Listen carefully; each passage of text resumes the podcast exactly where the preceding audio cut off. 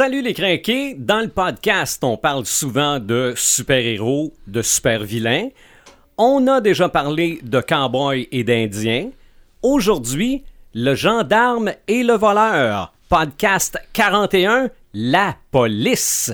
Marc de Paperman Gagnon, Martin le Visionneur Boisvert, Eric Red the Gamer Bourgoin et Sylvain the Animator Bureau. Nous sommes les craqués.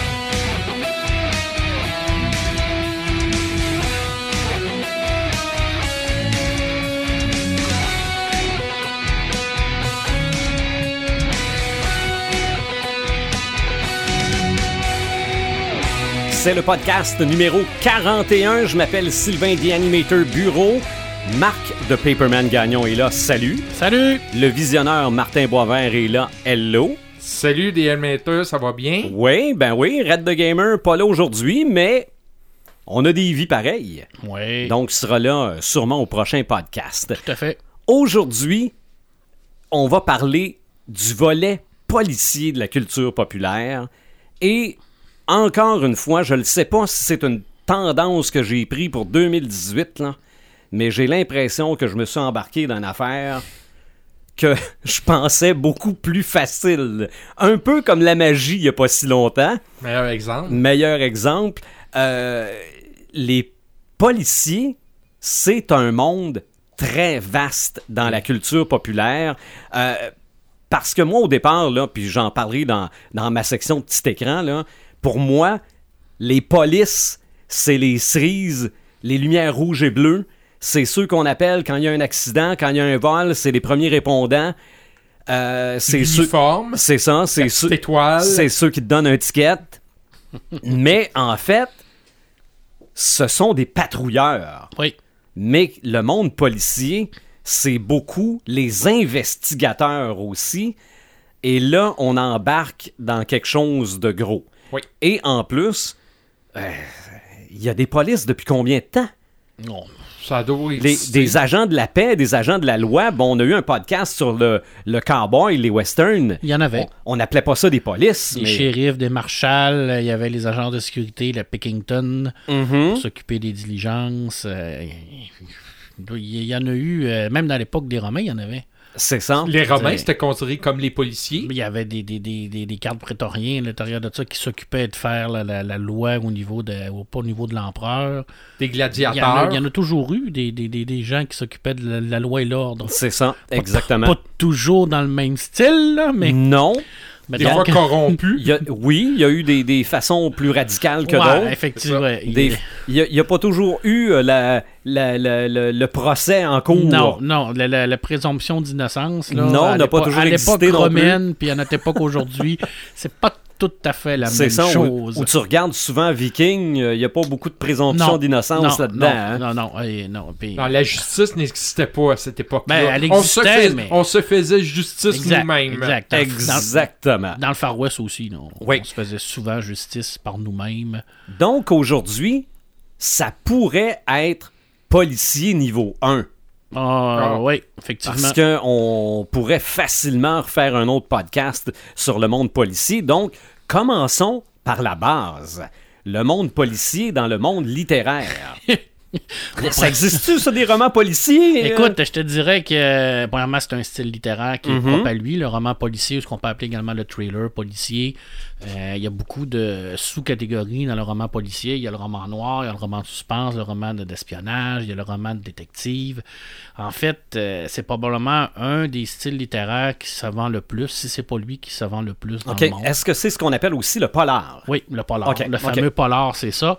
En fait, pour, pour avoir un roman policier, pour avoir, euh, il- faut avoir bien entendu habituellement un crime, Mhm.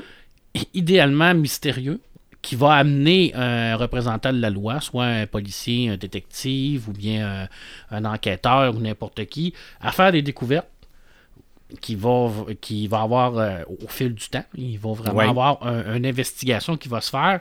Puis c'est par méthode que le fameux euh, représentant de la loi va dénouer l'événement ou le crime mystérieux. OK, Alors, parce qu'il peut y avoir des fausses pistes. il peut avoir des fausses pistes. Habituellement, c'est le, le- c'est la façon de faire des auteurs, c'est de- d'amener le lecteur sur des fausses pistes pour le, le, le poigner d'un coin, puis ils mettent Le ça, surprendre, le là. surprendre. Là. Fait que ça, c'est la, la façon de faire habituelle des, des- des auteurs, des grands auteurs de, de- de romans policiers.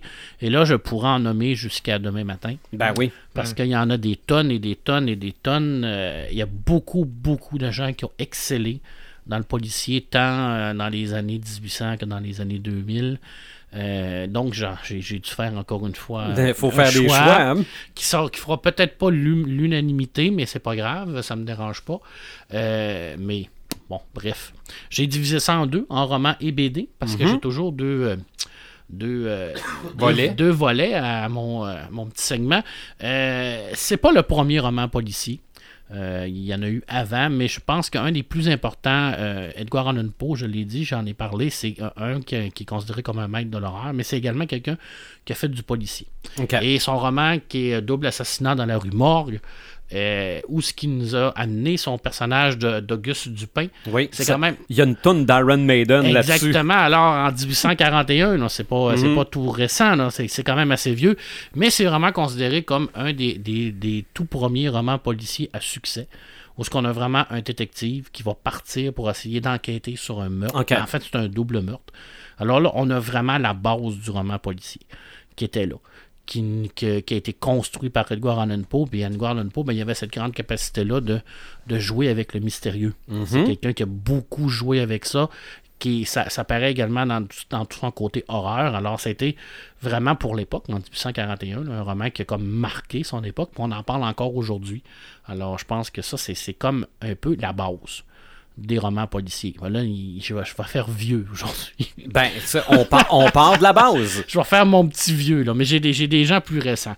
Euh, quand on parle de, de romans policiers, on peut pas passer à côté du plus grand détective de l'histoire de la littérature qui est Sherlock Holmes. Arthur Conan Doyle, euh, quand il a créé Sherlock Holmes, il a- mis les bases vraiment dans un nouveau style littéraire qui était le détective conseil. Alors, on, on avait vraiment le détective infaillible qui partait dans la rue, cherchait vraiment tous les petits détails, tous les indices, euh, sans, avoir euh, le côté un peu plus euh, spectaculaire d'une enquête policière. là. Tu sais, je veux dire, c'est- c'était Ouais. rare que, que Sherlock Holmes se battait avec des, des bandits ou qui couraient dans les rues. là.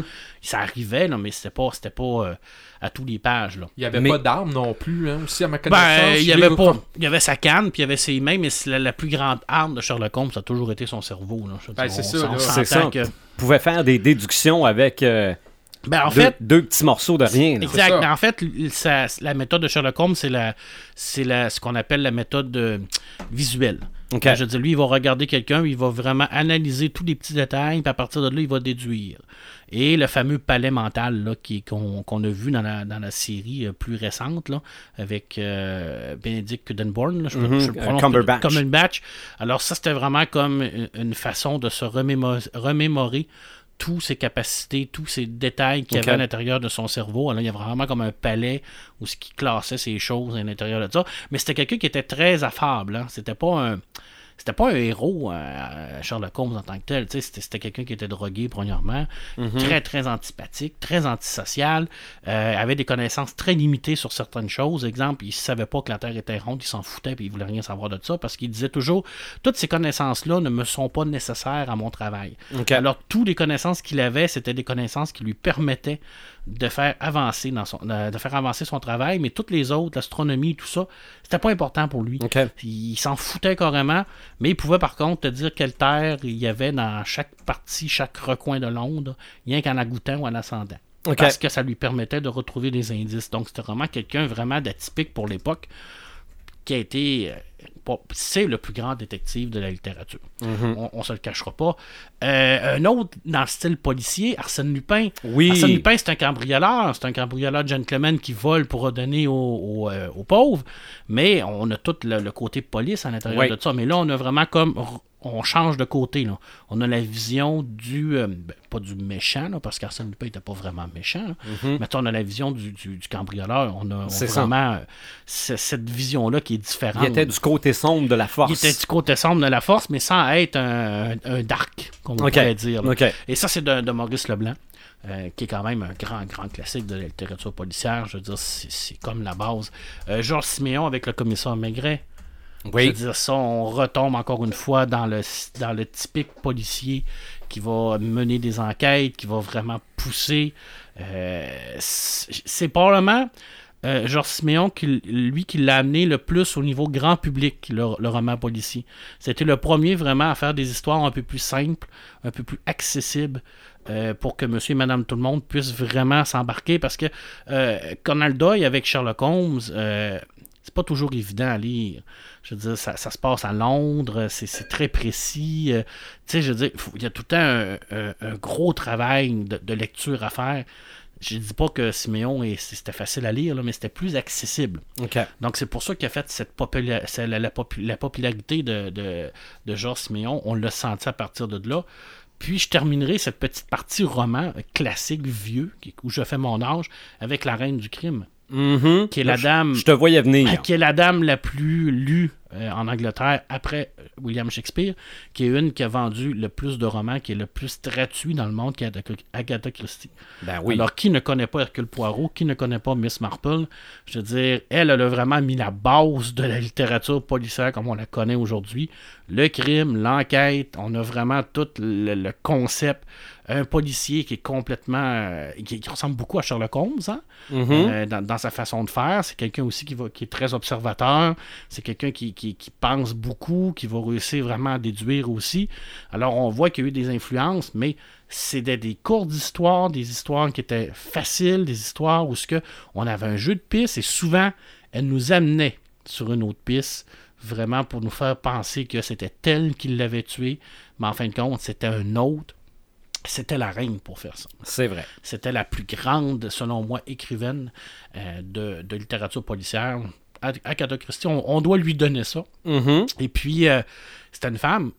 Oui. Puis on pas- avait une femme aussi quand tu parlais de Miss Marple. Miss Marple, alors c'était pas non plus évident à cette époque-là pour une femme d'écrire et d'avoir un succès comme elle l'a eu. Alors, ça a été également quelqu'un qui a travaillé, est une, pré- euh, une précurseuse au niveau de la, la condition féminine. Je veux dire, bravo à, à Agatha Christie qui, qui, est- qui, qui, qui est- c'est pas, c'est pas n'importe quoi, là, la, la plus lue. Là, euh, elle est plus lue que Tolkien OK. en Angleterre. Là. Alors dire, même, euh, même à l'école, c'était souvent nos lectures Oui, oui, oui, là, à absolument. l'école. là. Ah, oui, oui, on oui. faisait du français, puis c'était Agatha Christie, puis il fallait résumer tout C'est ça. ça, c'était une lecture imposée. mais Oui, c'est ça. oui. Dans ses, dans ses plus connus, ben, bien entendu, il y a le, le- voyons, euh, Crime de l'Orient Express qu'on a vu, Les 10 petits nègres Oui. qu'on a vu, là, qui veulent changer le titre d'ailleurs en Europe. Là. OK. Ben, je sais qu'en anglais, c'est pas. euh, c'est pas ten, Ten Little Niggers. Non, hein? non, mais ça a été traduit comme ça. Maintenant, à un moment donné, il faut, faut aussi en revenir là, de, de la, la, la rectitude politique. Là. Euh, ça, c'est des vieux. Hein? Là, les gens qui vont m'écouter Mhm. vont dire Mais mon Dieu, il est donc bien plate. Il y a des vieilles affaires poches. C'est épouvantable, oui, mais c'est quand même ça la base. C'est ça, mais ce que- tant qu'à parler des, des romans policiers, Les Euh, classiques. c'est ça, avant de passer à la BD, on peut quand même mentionner qu'on est situé non loin de la capitale du polar, Oui, qui est Saint-Pacôme. c'est vrai. euh, dans l'est du Québec, parce que ceux qui nous écoutent de loin, là, on Ouais. est à Rivière-du-Loup. Ouais. Euh, Saint-Pacôme a son festival du Chaque roman année, policier. depuis plusieurs années, où ce qu'ils vont vraiment sélectionner les cinq meilleurs romans policiers de l'année. Mhm. Et puis, on va remettre ce prix-là. Alors, et puis, c'est- habituellement, c'est des très bons romans. C'est ça, Euh, donc... euh, Patrick Sénégal l'a gagné, Hervé Gagnon l'a gagné. Alors, il y a vraiment des grands, grands auteurs qui l'ont gagné. ou des C'est grands- ça. Tu sais, des, des- des grands auteurs québécois, mais c'est des grands auteurs tout court. Moi, je ne fais Mhm. pas de différence entre un auteur québécois et un auteur européen. Quand quelqu'un écrit un roman qui est bon, il est bon, il est bon partout. Mhm. Selon moi. Dans les plus récents, là, moi, ce que, que je propose, là, des, des, des trucs un peu plus accessibles, peut-être un peu plus récents, il y a Glenn Cooper qui a fait une super belle série, sa série de Will Paper avec le livre des morts, le livre des âmes et le livre, je me souviens pas du troisième, j'ai un blanc de mémoire. Euh, Will Paper, c'est un, encore là, c'est un, sergent- un, un lieutenant détective, c'est quelqu'un qui est, qui est atypique, un grand garçon, euh, assez charismatique, un peu euh, tombeur de, de, de ses dames un peu. Euh, il va être embarqué dans une aventure euh, où ce qu'il va y avoir de- de- des personnes qui vont mourir. On ne sait absolument pas pourquoi. Il n'y a pas d'indice, il n'y a rien. On va se rendre compte qu'il y a une partie fantastique à l'intérieur de ça. OK. Glenn Cooper, c'est quelqu'un qui mélange un peu le style de Dan Brown, mais qui va le pousser un peu plus au niveau policier. Alors, c'est un. Il mélange tout ça. Et c'est super bien écrit, c'est très très bien fait. Moi, dans, dans toutes mes lectures au niveau de, de, qui mélange le policier et le fantastique. Là, c'est vraiment cette trilogie-là, la trilogie de Will Pepper, là, c'est vraiment une trilogie qui m'a vraiment très, très marqué. C'est très, très bon. Euh, Arlen Coben, avec son fameux personnage de Myron Bollard, qui est un, Poltar, qui est un personnage du FBI, qui lui va enquêter euh, sur des affaires. Des fois, ça mélange un peu le côté sportif également à l'intérieur de ça. C'est super bien fait. Joe Nesbo, qui est un auteur. euh, un européen qui, qui a fait récemment le, le- le Bonhomme de neige qui a, fait, qui a été fait en film, Mhm. qui euh, est tout récent. là. C'est quand même quelqu'un qui ça fait pas très longtemps là, qui, qui, qui- qui est là, écrit des très très bons polars, c'est très bien écrit. Il fait partie un peu là, de cette nouvelle vague là, d'auteurs européens, suédois, finlandais, là, tout en gang là avec Stig Larsson, avec Camilla Ellenberg, des gens là, qui, qui ressortent du lot un peu là. Euh, je peux pas passer à côté de Maxime Chatham. Pourquoi? Parce que Maxime Chatham il a écrit la trilogie du mal.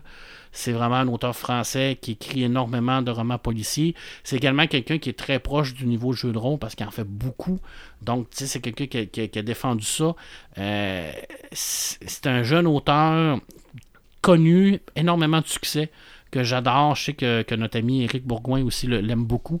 Euh, puis c'est très actuel ce qu'il fait. Alors euh, lui, il va encore une fois, il va mélanger un peu des fois le, le côté policier, le côté horreur à l'intérieur de ça. Il va avoir des crimes très sordides et tout ça, mais c'est jamais trop poussé. Euh, il y a certains auteurs des fois qui vont vraiment pousser ça loin, mais Maxime Chatham, il écrit très bien, très dosé dans son écriture. Je, je- je l'adore. Ça, c'est des, des- quand même des autres. J'en ai pas nommé d'autres. J'ai- pas nommé James. J'ai pas nommé. euh, écoute, je pourrais en nommer jusqu'à demain matin. là. Mais moi, j'ai sélectionné ceux qui me plaisaient le plus, ceux que je trouvais qui étaient la base. Puis euh, je pense que dans tout là-dedans, le Glenn Cooper, c'est vraiment un type, un charmant type en plus, euh, qui est très accessible. Si vous voulez lui parler sur Internet, il est toujours disponible, parle un français impeccable. Euh, il écrit des très très belles choses. C'est vraiment. euh, il n'y a pas la popularité de Dan Brown, c'est dans le même genre que Dan Brown, mais je trouve que c'est beaucoup plus intelligent au niveau de l'écriture de Dan Brown. C'est beaucoup moins cinématographique. OK. Alors, je sais que sa trilogie Wallpaper était en train de d'avoir des pourparlers pour être adapté au cinéma. Je ne sais pas où ce que c'est rendu, mais c'était cinéma ou bien série. Mais ce genre de truc-là, ça prend du temps, ça prend beaucoup d'années avant de se faire. Ça, c'est- ça- ça- mais ça ferait une très très belle série. OK. Will Pepper, honnêtement. Là. Alors, je tombe dans les, euh, dans les BD.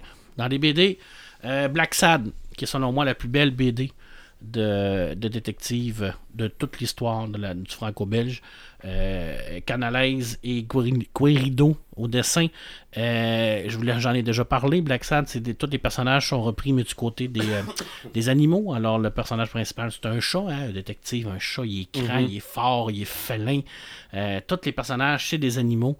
Et on va vraiment suivre ses enquêtes. Encore là, c'est un personnage qui est atypique. C'est quelqu'un qui est pas, excusez-moi, un héros. C'est quelqu'un qui est fortement ben, porté sur la boisson, euh, la cigarette, les femmes. euh, tu sais, c'est un détective. C'est vraiment très roman noir. Le polar noir qu'on appelle. Oui, là. oui, oui. Ça, c'est la définition parfaite. J'ai déjà dit que si j'avais deux mots pour nommer euh, Black Sand, c'était cigare et scotch. Parce que quand on lit du Black Sand, on a vraiment l'impression de regarder un vieux polar avec un scotch et un cigare. Là. Puis C'est ça, c'est ou le- c'est cette ambiance-là. Ou les parodies de Daffy Duck, là, qui, Ouais, euh, exact, qui- exactement. qui, a- qui attend la prochaine enquête, puis Oui. la femme hante, là. Ouais, f- C'est sublime cette BD-là. Et le dessin est à couper le souffle. Il y a rarement eu des, des- des- euh, une BD aussi bien dessinée que ça. C'est vraiment très très beau. Euh, malheureusement, pour l'instant, c'est terminé, mais je sais qu'ils ils veulent peut-être en refaire d'autres. Euh, From Hells de Alan Moore. Euh, au scénario, Alan Moore qui nous a dit Watchmen, Oui. Favor of Vendetta et ainsi de suite. Forwell, c'est, une, une petite BD sur Jack l'Éventreur. C'est un peu comme. OK, oui, oui, oui. C'est un- ben, ça a été adapté, au cinéma. en- au cinéma. Alors, c'est vraiment comme un peu le, le- le- le- le testament de, de, de, de Jack l'Éventreur. C'est sûr que c'est du Alan Moore. Hein? Fait qu'Alan Moore, des fois, il pousse un peu trop. Mhm. Mais c'est quelqu'un qui est comme ça. C'est quelqu'un qui aime bouger. C'est quelqu'un qui aime briser les, les barrières. C'est quelqu'un qui aime surtout provoquer. Alors, il l'a fait dans tous les écrits qu'il a fait. Fait que From Hell ne fait pas de différence de ça. Mais on retrouve vraiment à l'intérieur de ça l'onde, le- toute l'ambiance, le gothique. Vraiment une très très belle BD, mais ce n'est pas pour monsieur et madame tout le monde. On tombe vraiment dans une catégorie qui est moins grand public que mes trois derniers. Après ça, je, te donne la parole. Euh, je terminerai avec ça parce que c'est vraiment mon coup de cœur. Euh, Jérôme K. Jérôme Bloch, je peux pas passer à côté de ça avec Babette. Euh, c'est de Dodier puis le tendre au, scénario. C'est un jeune détective, mais c'est un détective qui, où tout va tourner autour de lui. Euh, ses enquêtes, ça va tourner autour de son village, de, de sa famille, de, ses, de tous les personnages sont reliés. Euh, il est pas très, il est pas très vieux. C'est un, c'est un jeune détective. Il n'y a pas d'armes, il n'y a rien. C'est vraiment quelqu'un qui, qui est un peu maladroit en plus. Il se promène en vélo et avec des, des, des, des vieilles, des vieilles voitures. C'est tout un, un petit côté là, euh, bon enfant qu'on retrouve à l'intérieur de ce personnage-là, mais c'est quand même un- un jeune garçon qui réfléchit énormément, puis qui est très très bon. Et puis qui il- il va essayer de, de- vivre un peu de, cette euh, capacité-là en, en- en devenant détective. Et on va vraiment le voir naviguer à l'intérieur de tout ça. Mais la force de cette série-là, c'est les personnages qui vont tourner autour. Alors l'auteur euh, Dodier va puis euh, le tente, mais il, y a eu plusieurs scénaristes. Il va vraiment nous faire vivre ces aventures-là et on s'attache à ces personnages-là parce que c'est des personnages qui vont vivre les mêmes choses que nous. On, on- c'est difficile de s'attacher à, à Sherlock Holmes Mhm. parce que c'est un personnage qui est tellement éloigné de, de notre réalité. C'est ça. Tandis qu'avec un gars comme Jérôme, comme euh, Jérôme K, Jérôme Bloch, c'est quelqu'un qui vit les mêmes choses que nous autres. Il vit dans des petits appartements, il a de la misère à payer son loyer. Tu sais, je veux dire, il est très terre à terre. Puis, tu sais, il y a des, des- des- il- toute sa relation avec sa, sa conjointe, Babette et tout ça. C'est merveilleux. C'est-tu Babette? Je me trompe peut-être pas, mais il me semble que c'est ça. Moyen que vérifier, ouais, c'est sûr. Faut pas que je me trompe, là. Très, très belle BD. mais on- très grand. Ça, c'est vraiment, selon moi, là, euh, grand public. C'est quelque chose qui se lit très bien, qui, qui est super le fun. Euh, les deux derniers, c'est mes coups de cœur. Euh, Clifton, j'en avais déjà parlé. Oui, oui, oui. De Raymond Manchereau, qui, qui l'a créé, mais c'est de Grotte et Turc qui l'a écrit. Clifton, un ancien militaire de, de- des services secrets de, de la Britannique, qui est devenu détective conseil. Alors, on a vraiment tout le flegme britannique à son meilleur, caricaturé au maximum. Mhm. Et Clifton, qui est quand même qui est à la retraite, va vivre un paquet d'aventures, mais toujours en gardant son calme, euh, sauf quelques fois. là. OK. Et on a tout vraiment, tous les, les petits côtés là, de, anglais à l'intérieur de ça, là, le thé, le sherry, Ouais. tout ça est mis à l'intérieur de ça, il grossit. Le, le dessin fait, euh, Très caricatural. ben, un fait, peu. fait un peu euh, le, le- le journal de Spirou, là, Astérix. effect- euh, effectivement, et effectivement. ça, oui, parce que ça partit à l'intérieur de ça aussi.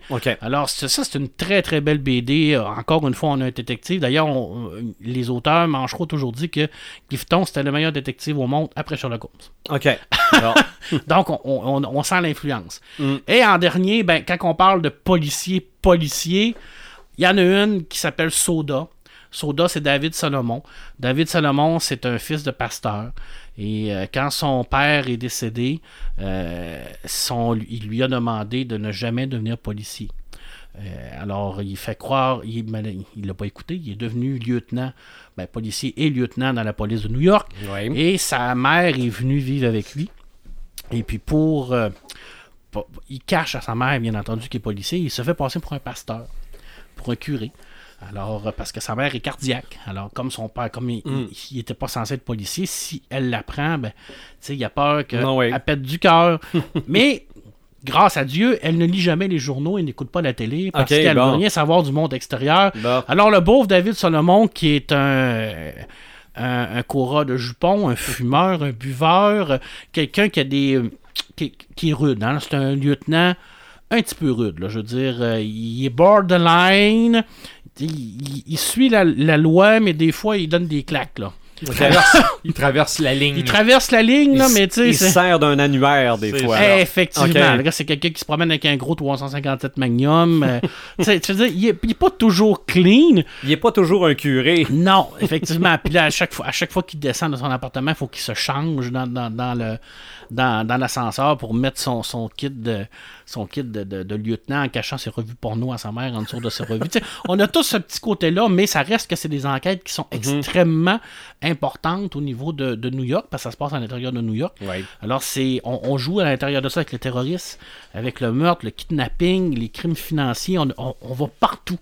Alors, on a vraiment là, le, le typique enquêteur lieutenant là, d'une grande ville. Oui. Puis, il, il, il est pas, il mange chez bas aussi, des fois. là. Il n'est pas, il est pas immortel. Il y a plusieurs personnes qui veulent sa peau aussi. C'est super bien dessiné de main de maître. Ça a été dessiné avant, euh, au début par Warren puis Gazzotti après. Là, ça vient juste, juste d'être repris parce que Gazzotti est parti sur la, la revue seule, euh, sur la BD seule, qui a été adaptée aussi euh, en film. Euh, c'est selon moi là, Moi, c'est mon coup de cœur.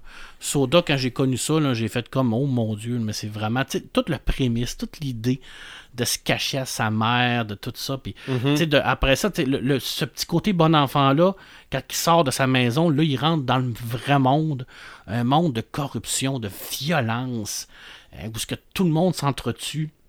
Et là, c'est pas le New York d'aujourd'hui, là. Où ce qu'on pourrait manger à terre, là. C'est vraiment l'ancien New York, là. Où ce que c'était. Tu pouvais pas te promener dans les rues le soir, là. Il vit dans ce New York-là, là, où ce que oui, effectivement, il y a de la police corrompue, où ce que lui-même euh, a, a manqué un jour être corrompu quand il a trouvé de l'argent avec un deal sur le nucléaire. là. On- ils vont loin. Les, les auteurs vont très très loin à l'intérieur de ça, et c'est super bien écrit. Alors. Soda, trouvez ça. Vous allez triper. Il n'y a jamais personne qui a lu Soda et qui n'a pas trippé. Si c'est le cas, ben, regarde, vous m'enverrez des, euh, un pot. Hey, si tu me permets, Oui, oui, oui. moi, euh, on parlait tantôt d'Agatha Christie comme quoi c'était notre lecture de jeunesse. Mais moi, j'ai vraiment une, une BD franco-belge que je lisais beaucoup euh, lorsque j'étais jeune. C'était euh, le détective avec le journaliste. La BD, c'était Ricochet. J'en Ah ai oui, déjà ben parlé. Donc, Rick de son prénom, oui. Hochet de son nom de famille. Mhm. Et c'est sûr, c'est un dessin classique, mais il y avait tout le temps une intrigue à chaque histoire. Et souvent, souvent dans les BD, c'était souvent à la dernière case de la dernière page. On avait le, le-. Et il y a plus de 70, 75 BD. En tout cas, sont rendus très loin. Et ça, ça a été vraiment une lecture de jeunesse que je possède encore.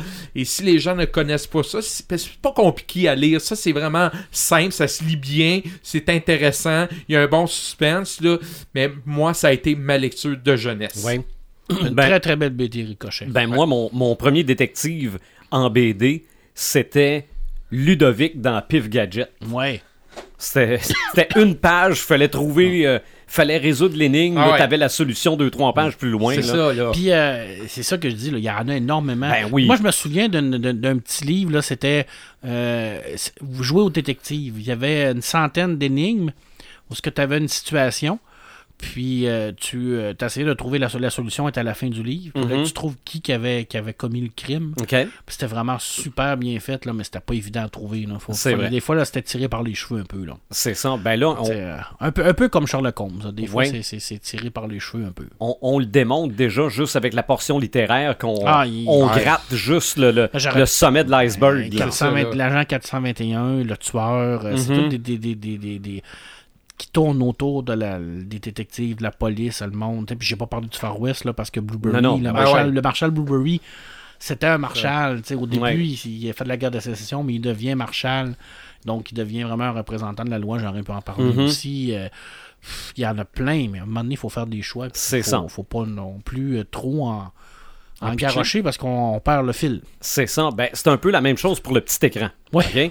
Le petit écran, je ne me suis pas attardé sur les personnages de policiers dans les séries. Donc, euh, je m'en irai pas parler du euh, chef Wiggum dans Les Simpsons ou du euh, sergent Bigra de Bonjour la police. là. Parce que on pourrait faire une émission Ah. sur les personnages de Ah, policiers à un moment donné. Euh, je parlais tantôt que pour moi, les policiers, c'était surtout des patrouilleurs. Des émissions de patrouilleurs, il y en a pas tant que ça. Plus à l'époque, par Faut, exemple. faut reculer peut-être années 80, 70. Oui, euh, euh, toi, Martin, tu, tu me parlais de chips, là. Euh, Il y avait des patrouilleurs comme ça. Mm. Mais récemment, à part 19-2, Ouais. euh, de patrouilleurs, il y en a pas tant que ça. D'ailleurs, 19-2, euh, sur tout.tv, on, on peut, on peut le trouver Quelle facilement. série incroyable, Oui, ça. oui, oui. Euh, moi, j'ai adoré Mais ça. 19-2, la version québécoise, c'est trois saisons. La version canado-anglaise, elle en a eu quatre. Oh, A eu une saison de plus. Ah ouais. La, version canadienne-anglaise de 19-2 que notre Dans- version Il y en a un peu des patrouilleurs dans le district 31 aussi. Oui, c'est vrai. C'est une autre série euh, policière euh, euh, qui est d'ailleurs créée par Luc Diane, à qui on doit Omerta. Ouais, effectivement. On Hein? qui était une série euh, un peu qui mélangeait la. la- la- la et quelle trame sonore. Avec Oui. Michel Cusson qui faisait Oui. la musique. là. Oui. C'était merveilleux. C'est vrai. Il, travaille, il a travaillé aussi sur euh, Blue Moon, Mhm. la saison 3. Là, Dion, je pense présentement que c'est le- notre meilleur euh, scénariste là, de série. C'est là. vrai. C'est vrai. District 31, là, c'est- c'est du bonbon. Là. Oui. Puis Blue Moon sont rendus à un million de téléchargements. Ah, c'est c'est- Non, c'est non, très, c'est, très euh, ça bon. marche, C'est là. très bon. Non, non, au, au Québec, si on fait du bon stock, ça marche. C'est ça. C'est, c'est faux- c'est ça qu'il faut se dire. Euh, pour ce qui est des patrouilleurs, il y a quand même la télé-réalité Cops. OK? La Ouais. télé-réalité Cops existe depuis 1989. Ah, je pensais pas que c'était si vieux que ça. C'est si vieux que ça. Euh, en 89, c'était à Fox. Et depuis 2013, là, c'est rendu sur le réseau Spike. Au Québec, on a peut-être un pendant à Cops qui s'appelle SQ, qui est un peu une télé-réalité de policiers euh, sur le terrain au Québec. Ça, c'est diffusé à V. Mais à part ça, là, si on embarque dans le monde du, euh, de l'enquêteur, là, ça pleut. Ça pleut. Tu vas en avoir jusqu'à demain matin. Regarde, euh, Esprit criminel, Law and Order, euh, Reno 911, ça, je pense, c'était plus une parodie. Euh, Toutes les CSI. les- toutes les CSI, euh, toutes les, les, les, euh, les, euh, NCSI aussi. Euh, Hill Street Blues, là, on recule loin dans le temps. Euh, Luther avec Idris Elba. Ouais. C'est Ouais. une série policière. Ouais. Ça, c'est une, une série C'est spécial, Luther, parce que c'est bon, mais ça repose rien que sur une chose. OK. Sur Idris Alba. OK. Parce que tout la côté est comme moyen, OK. mais lui il est tellement bon qu'on dirait qu'il fait tout relever ça. là. euh, C'était un très très bon acteur, Idris Alba. OK. Euh, The Shield? Ouais. fait partie des séries. Bon, euh, Hawaii 5-0, la version originale et la nouvelle version. Ouais. Euh, à la limite, Gotham, c'est une série policière. Ça se passe euh, en majorité du temps au poste de police. As-tu Ben remarqué oui. que j'ai pas parlé de Batman Non, dans mes BD? c'est vrai, pourtant c'est un détective, mais euh, on, on va faire un épisode rien que sur lui Ouais, à un moment fait tu donné. je veux dire, dans, dans- dans les comics super-héros, il y en a beaucoup aussi de détectives. C'est ça. Euh, Death Note, à la limite, c'est une série policière. Oui, parce que, euh, comment que c'est, elle, C'est une enquête, c'est après ça. pour essayer de le Exactement, exactement. Moi, dans tous les palmarès de séries policières que j'ai vues, on mentionne au numéro 1 The Wire. Je ne connais pas cette série-là, mais Idris Elba est quand même là-dedans. Moi, je la connais, mais je l'ai jamais écoutée. Je la connais de nom, là. 2002 à 2008, ce serait la meilleure série policière. Mais il y a deux séries que je veux quand même mentionner. La première, qui est une série qui a été diffusée dans les années 80, Cagney and Lacey. Pourquoi? C'est parce que c'était bien hot, les duos. Dans le temps, bon, Miami Vice, euh, Chips, euh, nommez-les. Mais Cagney and Lacey, c'était deux femmes. Ah ouais? Oui, c'était euh, les actrices Tyne Daly et Sharon Glass. OK. C'était deux enquêtrices. Puis c'était, euh, je pense, euh, révolutionnaire dans les années 80. C'est sûr que plus récemment, des séries policières où c'est des femmes qui mènent les enquêtes, Il y en a beaucoup. il y en a de plus en Ouais. plus. Et ma fille voulait absolument que je mentionne Brooklyn Nine-Nine, qui est sur Netflix, qui est en fait comme The Office, mais au poste de police. OK, c'est le même genre de série, là, regarde ça. Ça se passe dans le poste de police. Ça se passe dans le poste de police, puis c'est zéro sérieux. Là. Zéro sérieux. Donc, ça, pour ce qui est des adaptations à la télé, là, dans le monde policier, on en a pas mal. Regarde, tu as parlé de, de- de Sherlock Holmes. Euh, oui, on a Sherlock Holmes, mais on a Élémentaire aussi, qui est une version de Sherlock Holmes plus contemporaine. Oui. Moi, j'aime beaucoup euh, cette télésérie-là. Regarde, euh, euh, Castle, Ah, il y en regarde, ça a, il y en a, il y en a. Et il y en aura Toujours. parce que les gens qui aient un crime et réussir à savoir c'est qui qui l'a commis puis comment on l'a trouvé, Ouais. c'est toujours Mais c'est attirant. parce que ce qui est le fun aussi, c'est qu'ils se sentent impliqués dans le film ou dans la série. Mhm. Bon, moi, je vais essayer, je pense que c'est lui. Non, là, là, ce moment, là, c'est lui. Tu sais, ils se sentent impliqués là-dedans. Mhm. Donc, euh, puis eux autres, c'est- un suspense en même temps de savoir c'est qui. On va ça. jusqu'à la fin. C'est ça. Ben moi puis ma blonde, quand on regarde élémentaire, là, il y a interview du monde. Puis là, il y a quelqu'un qui passe, qui a l'air de rien. Je dis, ah, ça doit être lui. Finalement, c'est pas lui en doute. Ouais. Mais c'est c'est ça l'intérêt de ce genre d'émission. Mais la nouvelle série de Sherlock Holmes aussi, là. Ouais. euh, Avec Benedict Cumberbatch. Ah, c'est c'était écœurant. Oui, il y a même un manga là-dessus. Oui, mais c'est- c'est très bon. Oui, oui, oui. C'est très, très bon. Mais on est autant impliqué dans les films policiers, Euh, oui. visionneurs, là, un bon film policier, là, t'es assis sur le bout de ton siège jusqu'à la fin, là. Puis je suis un peu comme vous autres, ça a été extrêmement difficile de faire des choix parce qu'il y en Mhm. a énormément. Et je sais pas si vous allez être d'accord avec moi, mais je pense que le film de police, c'est ce qui rejoint le plus le public large. Pas mal tout le monde a vu au moins un film de Ouais. police dans Non, sa ouais. vie. Euh, c'est probablement le genre qui est le plus populaire et qui se fait le plus au cinéma. Et le film de police, ben, comme Marc dit aussi, c'est des enquêtes, c'est des policiers, c'est des détectives, et même parfois, le criminel est plus populaire que Ah le ouais. policier. Dans, même des fois, il de- ça devient la vedette du film. Ouais. Euh, Il y, a, il y a même une chasse à l'homme. Donc, c'est tout ça, les films de police, c'est, ça implique tout ça. On aime ça, les bad guys. hein. Ouais, ben. On, on dirait qu'on aime ça parce qu'on aimerait faire ce qu'eux autres font. Mais on n'ose pas. On n'ose pas non plus, c'est ça. Et dans les films de police, euh, il y a comme plusieurs sous-catégories. On a les, les- Bon, évidemment, les films de gangsters, mafia, euh, corruption. On a les comédies policiers, les duos, les duos avec le chien. Oui. Ça, je vais en parler un peu tantôt. J'ai quelques films français, quelques films d'époque et j'ai les films où on a des détectives et des inspecteurs connus, un peu comme Marc a parlé tantôt. Le premier, évidemment, qui vient à l'esprit, c'est Sherlock Holmes, comme tu en as parlé. Sauf qu'au niveau du film, c'est Robert Downey Jr. Ouais. et Jude Law qui fait. Moi, j'ai comme l'impression que Robert Downey voulait comme casser un peu son, son rôle de Tony Stark. Là. Il voulait Ouais. faire quelque chose. Ouais. Ça a comme peut-être moins marché, mais euh, il y a déjà deux films et il y a un troisième film qui est en préparation que j'ai cru entendre. Mais ça a marché, les deux Sherlock Holmes. Ouais. ça- ouais, au, sacré euh, box-office, là. Oui, Mhm. non, non, ça, Sacro-saint box-office. ça a marché, sauf qu'il y a beaucoup de comparaisons avec le Sherlock Holmes Ouais, de la série qui a été Parce faite. que ça a été un peu adapté. là. Je veux dire, le, le- Ouais. le- pas- Ouais. le Watson n'est pas, le- n'est pas le même genre. Ici, on a un Watson qui est beaucoup plus impliqué dans l'enquête, beaucoup plus physique aussi. Mm. Mais c'est bien des fois de. de je- de sortir de sa zone Ouais, de mais confort. Tu sais, je change souvent ces adaptations, là. Mais, tu sais, Sherlock Holmes, c'était, Ils ont gardé l'essence de Sherlock Holmes. Mm-hmm. Ils l'ont modifié. Mais ils ont quand même gardé l'essence. Je veux dire, la- Ouais, la, suspense. dyna- dynamique entre les deux est parfaite.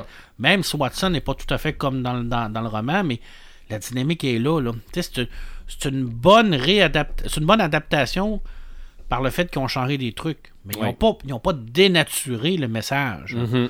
Sais, comme certains ont fait. Là.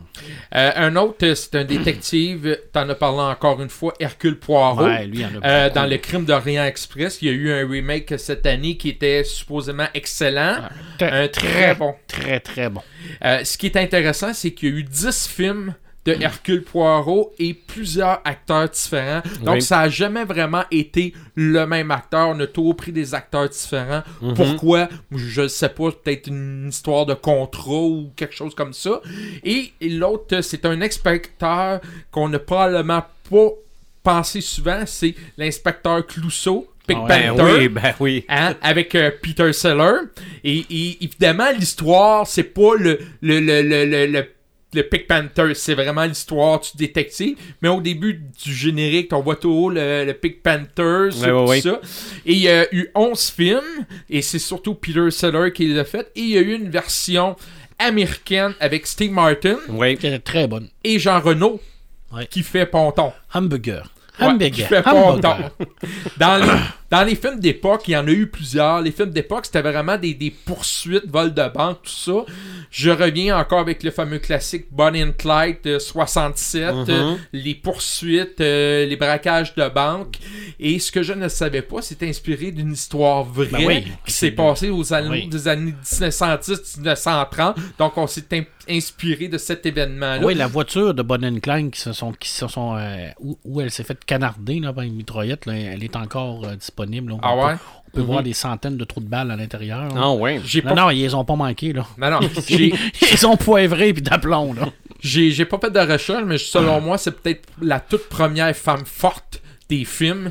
Euh, Clyde, la fille qui suit son mari tout le long là, de, de, de ça.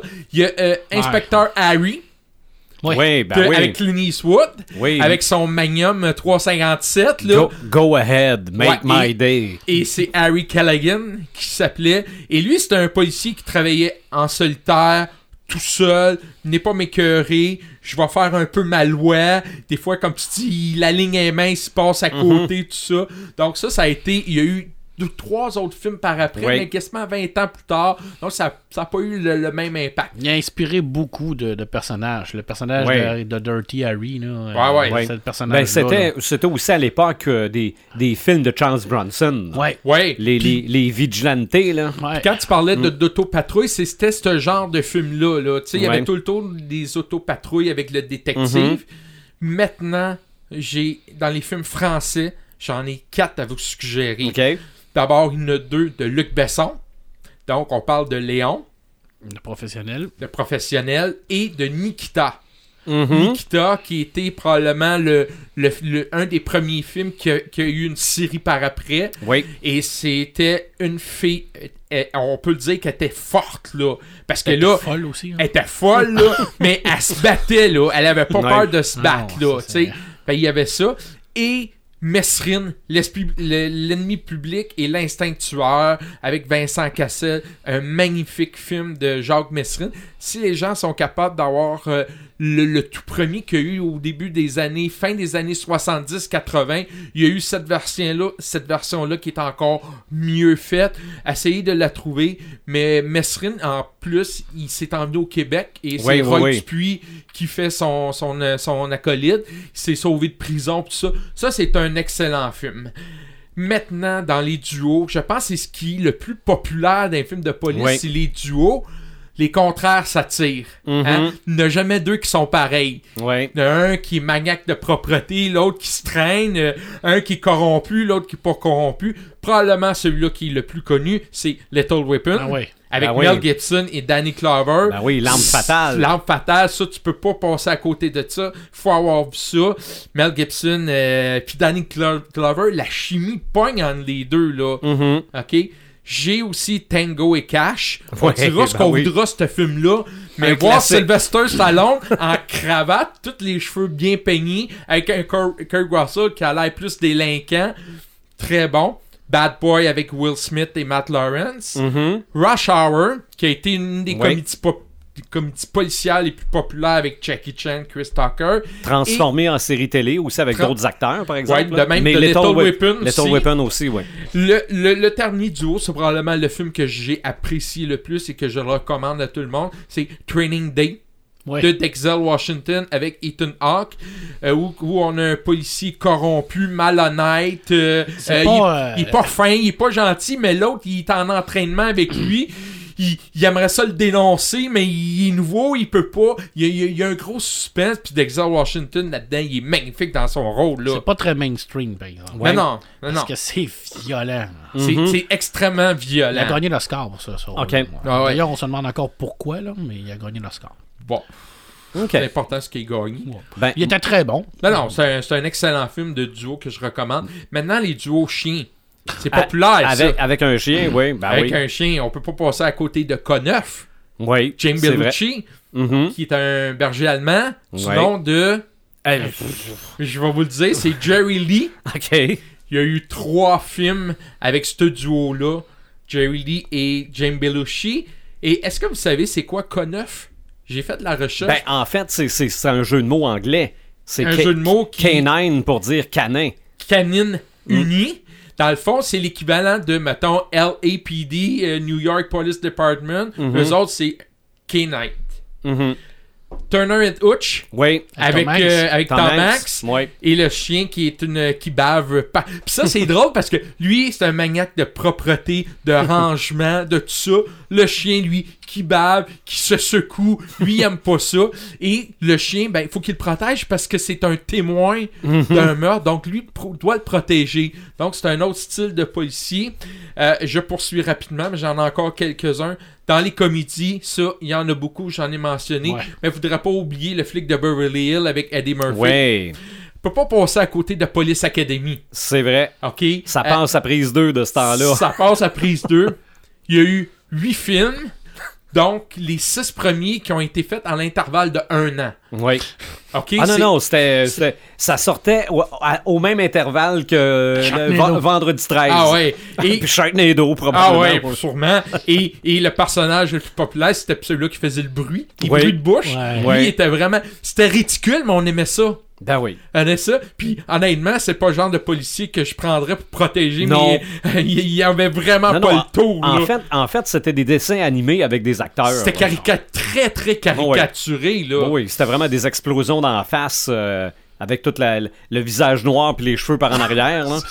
Ouais. Ou Elvis, tata, Grat- là. Elvis Graton qui se fait flamber. Là. Le chef qui perd ses sourcils à donné, là.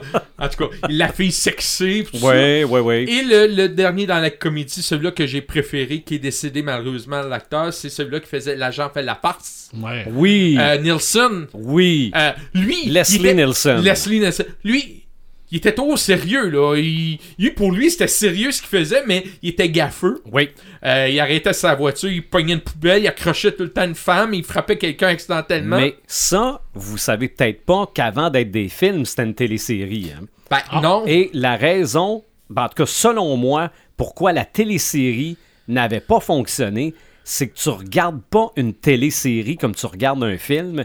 Et cette télésérie-là, il se passait tellement de niaiseries que si tu, tournais la tête, t'en manquais. Oh oui. Ah, il y avait des, des punchs au corps de tour, là, aussi, Ah, dans, non, ce, dans ce film-là. Dans la là. télésérie, en anglais, il y a un accident à un moment donné, puis ils disent le tow truck s'en vient. Puis c'est un orteil gigantesque. Un orteil. oui, un tow truck. OK. OK, bon, parfait. Non, non, de- regarde, ça avait pas de bon sens. C'était- Mais beaucoup de gags de la télésérie se sont trouvés dans les films. Et, euh, On et- a réchauffé les gags. Ouais, peut-être, mais quelqu'un que j'ai jamais suivi Ben, la c'est ça, série. c'est ça. C'est parce que moi, j'avais trouvé ça en cassette à un moment donné. Là. Mais moi, c'est de voir son sérieux, Mhm. euh, sa naïveté inconscient. Pour lui, tout c'était correct ce qu'il faisait. T'avais O.J. Simpson qui essayait d'arranger les affaires, ça marchait jamais. Un grand qu'on voyait pas qui mangeait une banane. S- Oui, effectivement. puis le générique du début, c'était tout une, une autopatrouille avec les Ouais. deux gyrophares, puis ça se promenait. Euh, ça, ça a été une excellente série. Oui. Dans les films de gangsters, mafia et euh, corruption, tout ça, ben, on peut pas passer à côté du parrain 1, 2 et 3, qui sont des classiques du cinéma. Le 3, un petit peu moins bon que les deux premiers, mais ça reste que c'est c'est une trilogie que tout le monde doit Mhm. avoir vu. Les Incorruptibles. Ouais. Je sais pas si avec Mar- Martin Scorsese, celle-là. Non. Oui, euh, c'est c'est Non, tu non, de lui? c'est. euh, Ou c'est Les Affranchis? Les affranchis, c'est Martin Scorsese, Bon, mais le- les, aff- les, les incorruptibles, c'est pas. euh, Oliver? Stone. Oliver Stone, ouais, c'est Ouais. ça. C'était Oliver Stone. Et ça, ça se passe dans le New York euh, vraiment des années 40. Euh, Et c'était qui le criminel le... Al Capone. Al Capone. Capone. Donc c'était c'était Al Capone et son bat de baseball. Chicago. Ouais, et c'est ça. Puis c'était la prohibition, l'alcool, puis tout ça. Puis euh, il y avait Kevin Costner qui était dans Oui. ce film-là. Ben, Un magnifique film. C'était l'époque où il était à son top, là, Kevin. Costner. là, il était Ah partout. Les chapeaux, le manteau Mhm. parapluie. Ça, c'est c'est- c'est super le fun, hein, ce film-là, parce que c'est relié avec notre histoire aussi, hein, parce qu'il y a beaucoup de l'alcool qu'il y avait à cette époque-là venait du Canada.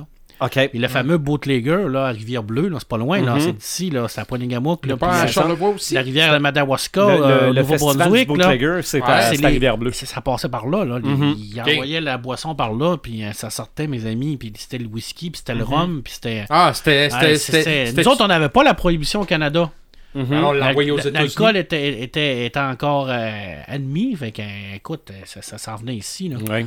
C'est- Mais avec un Al Capone, je crois que c'était Robert De Niro qui Ouais, faisait ouais. Al Capone, qui Ah, était extraordinaire dans son extraordinaire. rôle. Et évidemment, Les Affranchis, que je voulais mentionner aussi, qui est un film de mafia. Puis c'est le fun, les films de mafia, parce que ça nous permet de comprendre exactement comment ça se passait, parce que c'était beaucoup biographique, euh, filmographique, ça, tu sais. Euh, J'en ai encore, je vais faire ça rap- rapidement tellement. Il y avait Le silence des agneaux avec euh, Ouais. Jodie Foster. Euh, on a beau dire que c'est un film d'hor- d'horreur, mais il reste qu'il y a une grosse Non, non, base de c'est c'est un film police. policier. C'est un film Thomas policier c'est un écrivain policier. C'est sur le profilage des, des- des tueurs en série. C'est typiquement FBI, typiquement ce que les gens du FBI font. Ah ouais. C'est- c'est- Il n'y a pas plus de policiers que ça. Seven. Oui, avec même euh, chose, ça, la c'est même la même affaire. Mais ça, tu vois, ça pouvait être dans tes duos, ça. Ça pourrait être dans mes duos, mais sauf que dans ce film-là, c'est- je l'ai mis parce qu'il y a une intrigue, il y a une énigme aussi avec les sept péchés capitaux puis tout Ouais. ça, avec une finale extraordinaire, intense. Euh, Police fédérale LA, je crois que le réalisateur, c'est celui-là qui a fait de l'exorcisme, William Ça se peut. Franklin. Oui. C'est lui qui a un magnifique film, une trame sonore incroyable. Dans les films québécois, rapidement, j'essaye d'en trouver, il n'y en a pas tant que ça. Je Ben, trouve qu'on est plus pas. Ben, bon oui, cop, bad cop, Ouais, mais oui. De oui. père en flic. de De père, père en flic. en flic. Mais après, c'est que j'ai rien trouvé d'autre. Sincèrement, ça a été une grosse déception de, de voir, ouais, mais on fait tant Ben, de il films québécois. il y a le film avec Gilda Roy, euh, pour un beau sans cœur, Mhm. qui est un, qui, qui est à peu près comme euh, c'est arrivé près de chez vous en, en France, où ce que tu suis les, les- la, la progression d'un criminel euh, qui, est carrément. Mais c'est un gros- c'est vrai que. Grosse performance de Gilda Les- Roy dans ce film-là. là. Aux policiers, c'est plus dans les séries. Mhm. Euh, il y en avait eu un aussi avec euh, Luc Picard et euh, c'était et, euh, euh, Maud Guérin. C'était euh, un genre de. Ça vient d'un roman Ouais, québécois. ouais, ouais, de Est-ce que tu sais-? Oui, c'est- est-ce que tu sais le titre, Marc? C'est. Je- Non, ok. Il y a ce- Ça, c'est un peu genre. euh, euh, euh, policier, mais Ouais, ouais, torture. ouais. Il y avait de la torture. là. Le, provoca- le provocateur. Non, pas le provocateur. Le on- collectionneur. Oui. Oui, c'est le collectionneur. Effectivement, ça, ça n'est un autre film de policier Mhm. qui a marché aussi, mais qu'on se reconnaît moins. Et euh, ben, je pense que ça fait pas mal de tours. J'aurais, j'aurais C'est aimé. Maud Oui, c'est mon. personnage Maud Graham. C'est ça. J'aurais aimé parler aussi de Just Dredd qui. Pas. Tu sais, c'est, c'est un policier. Ben, tant qu'à ça, Robocop, là. Robocop aussi, mais là, on s'éloigne un peu du style policier, un peu. Je Ah ouais. Sais, dans, dans- dans le style policier, il euh, tous les, les trucs d'espionnage sont considérés comme dans ce style-là. Oui, aussi. aussi. Fait qu'on aurait pu parler de Mission Impossible. C'est ça, là. C'est c'est- c'est 1.0. C'est ça. Mm. Fait que c'est ça. ouais. 1.0. On va, on va avoir un policier niveau 2 à un moment donné. Je sais pas Hey, combien. moi, je, je rajoute euh, deux séries. Oui. Une que je suis plus capable de regarder parce que. Série ou film? Des séries. Ok. Colombo. Mhm. Je suis plus capable. Moi, quand je vois ce gars-là, maintenant, j'ai des mots de cœur. Ok. J'ai trop écouté ça, là. C'était c'est comme le... Tout le monde se rappelle Tu de peux quasiment pas l'écouter en reprise. Avec son, son trench coat, Non, tout oui, oui, là. Puis, quand, euh, quand tu sais qu'à toutes les fois qu'il part, il revient. Ouais. À Il toutes parle les fois toujours de sa femme. C'est ça. Quand il dit bye bye, là, il revient toujours avec une question. Tout, le temps. Tout le Tout le temps, tout le temps. Puis si vous voulez avoir une série sur le crime organisé qui se passe dans les années 1900, Peaky Blinders. Oui, Sur Oui, oui, Netflix, oui, c'est vrai. parlé. Des petites saisons de 6 numéros, 6 ou 8, là, 4 saisons. Ça s'écoute tout seul. C'est ça, 40 c'est euh. Cillian Murphy, C'est ça? Cillian Murphy. Écoutez, cette série-là, là, c'est c'est la perfection. Là. Mhm. C'est ça parle de la prohibition, entre autres, ou, à la, ou à la fin, là, mais c'est vraiment des gangs de rue. Et là, on voit tout encore le côté mafieux, là, la, la- la- la- la corruption et tout ça. là. Tout dans cette série-là est bonne. C'est vraiment parfait. Le casting, le décor, l'écriture, tout le monde à l'intérieur de ça sont bons. Il n'y a personne qui joue faux. C'est sublime. Mhm. Écoute, Netflix, Peaky Blinders. Si vous êtes euh, parfaitement bilingue, écoutez-le en anglais.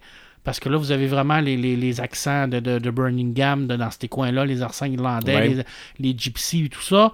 Par contre, si vous avez de la difficulté, écoutez-le en français, c'est super bien traduit. C'est très très bien fait aussi. Parce que des bouts, là, y a- il y a- en anglais, là, il y a- moi, j'en, moi j'en ai perdu des gros bouts. Moi, j'en, j'en, j'en aurais deux. Puis, euh, je sais que Marc, t'as aimé cette, cette série-là. Moi, je ne l'ai pas aimé. Mindhunter. Mindhunter, moi, j'ai capoté. Moi, j'ai, j'ai, après trois épisodes, j'ai, j'étais comme un peu. euh, bon, ça fait juste jaser. Ben, c'est très très cérébral, là. c'est ça, là. C'est très, C'est- c'est- mais c'est, ça, ça- c'est des enquêtes, ça aussi. Ben, c'est tiré de- de- du roman de, de les, les- des deux qui ont, qui ont fondé vraiment le, le- le- toute la, la- la- la façon de faire avec les, les tueurs en série. Là. Tu sais, Tout, Ouais. tout ce qu'on voit à l'intérieur de ces séries-là, c'est, c'est arrivé. Là. OK. Tu sais, Les deux policiers qui se sont assis devant les Mm. tueurs en série puis qui ont écouté des blatteries sur leurs conneries. Là, sans les étrangler, je sais pas comment ils ont fait. Là. Moi, mais je le pas- conseille aux gens parce que la plupart des gens ont aimé ça, cette série-là. Mais c'est, c'est très très cérébral. Ouais, Attendez-vous pas d'avoir des, des, des scènes de, de course puis D'action. Non, d'action. non, non. Puis le dernier, proba- probablement le patrouilleur le plus populaire, Roscoe, dans The Duke of Hazzard. Oui, ben oui. Ah. Avec euh, la patrouille, Oui, tu peux mais pas avoir. Non, non, mais gars, tu peux pas avoir plus euh, tata, là. Je, je le mets avec le sergent Bigra, là. Hein? Ben, non, non, mais tu peux pas avoir là un plus tata que ça. Mais c'est probablement le plus populaire. Non, oui. Et moi, j'ai- trippé sur Roscoe, là, euh, gars avec son petit chien, pis tout, là. Mais bon.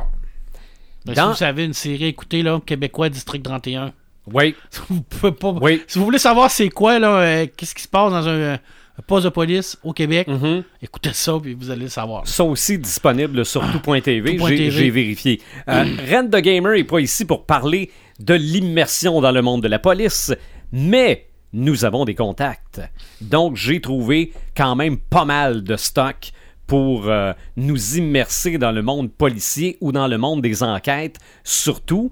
Là, évidemment, je parle pas des articles pour jouer à la police qu'on trouve au Dollarama ou encore des costumes de policières euh, que les filles portent à l'Halloween. Avec des menottes en, en minou. Euh, de- de- Mais Fiston a souvent joué au jeu L.A. Noir. Ouais. Ça, c'est Euh, jeu vidéo. Oui, ça c'est un jeu vidéo disponible, je pense, pour à peu près toutes les consoles. Euh, la, totali- la totalité de l'action du jeu se déroule en 1947. Donc on est vraiment là euh, dans, dans- dans- dans le, le style film noir. Ouais. Euh, au cœur de Los Angeles, gangréné par la corruption, trafic de stupéfiants, une ambiance proche des romans de James Elroy. Euh, les producteurs présentent leur jeu comme étant un roman policier interactif et moi je regardais jouer. Puis je trouvais ça intéressant. OK? Tu vas à des crimes, sur des lieux de crime, tu regardes comment ça s'est passé, puis après ça, tu interviews du monde, tu prends des notes dans un calepin, tu te fies à leur expression, puis tu dois décider, il me dit-tu la vérité ou il est en train de me bullshiter solide? Puis là, tu notes ça dans ton calepin. Euh, non, j'ai trouvé ça bien, bien le fun. Et Marianne, assistante gérante chez EB Games ici à Rivière-du-Loup, elle m'a parlé du jeu Heavy Rain, que je ne connais pas, mais que je vous suggère quand même. On dit que c'est un thriller interactif, un film interactif au thème mature et à l'ambiance sombre, dans lequel le joueur est amené à faire des choix qui vont façonner l'histoire, le jeu proposant sept fins différentes. Wow. Oh. OK? Ça veut dire que, mettons que tu joues une fois. sept choix? C'est, ben, en fait, tu fais plein de choix, puis dépendamment de ces choix-là, tu vas arriver à une des sept fins. Mais si tu rejoues puis tu fais pas les mêmes choix, le jeu va finir différemment. Donc, je trouve ça quand même intéressant comme principe. James Elroy, là, pour les, euh, les, les gens qui se demandent, là, que tu l'as nommé, là, Mhm. je vais vous nommer deux films qui ont été adaptés de lui, Le Dahlia Noir, OK? puis Ella Confidential. OK? Je c'est probablement un des écrivains là, les mieux cotés au niveau là, de cette période-là, là, le roman noir. là. Il est extraordinaire, cet écrivain. Bon. J'aurais pu le nommer, comme je vous l'ai dit. là, Ben, c'est ça. on- c'est effectivement, là, quand on parle de roman noir, toute cette époque-là, là, ça, elle, est- elle est Confidential, là, qui, est- qui Oui. est un, Mhm. un film avec Kevin Spacey, puis Oui. euh, Michel Pfeiffer.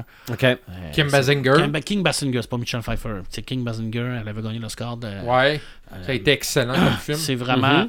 dans ce style-là. Alors, si le jeu est dans le style des- de- Ouais. de, l'écriture de Jim Elroy, ça doit être bon. en jeu C'est ça. Mais quand tu parles de LA Confidential, on est vraiment dans le pur policier. Ah, là. oui, oui, oui. On est vraiment, il n'y a pas d'effets spéciaux, c'est vraiment On- la corruption et toutes ces affaires. On est dans le, dans le euh, cigare et scotch. Voilà, Et totalement. OK.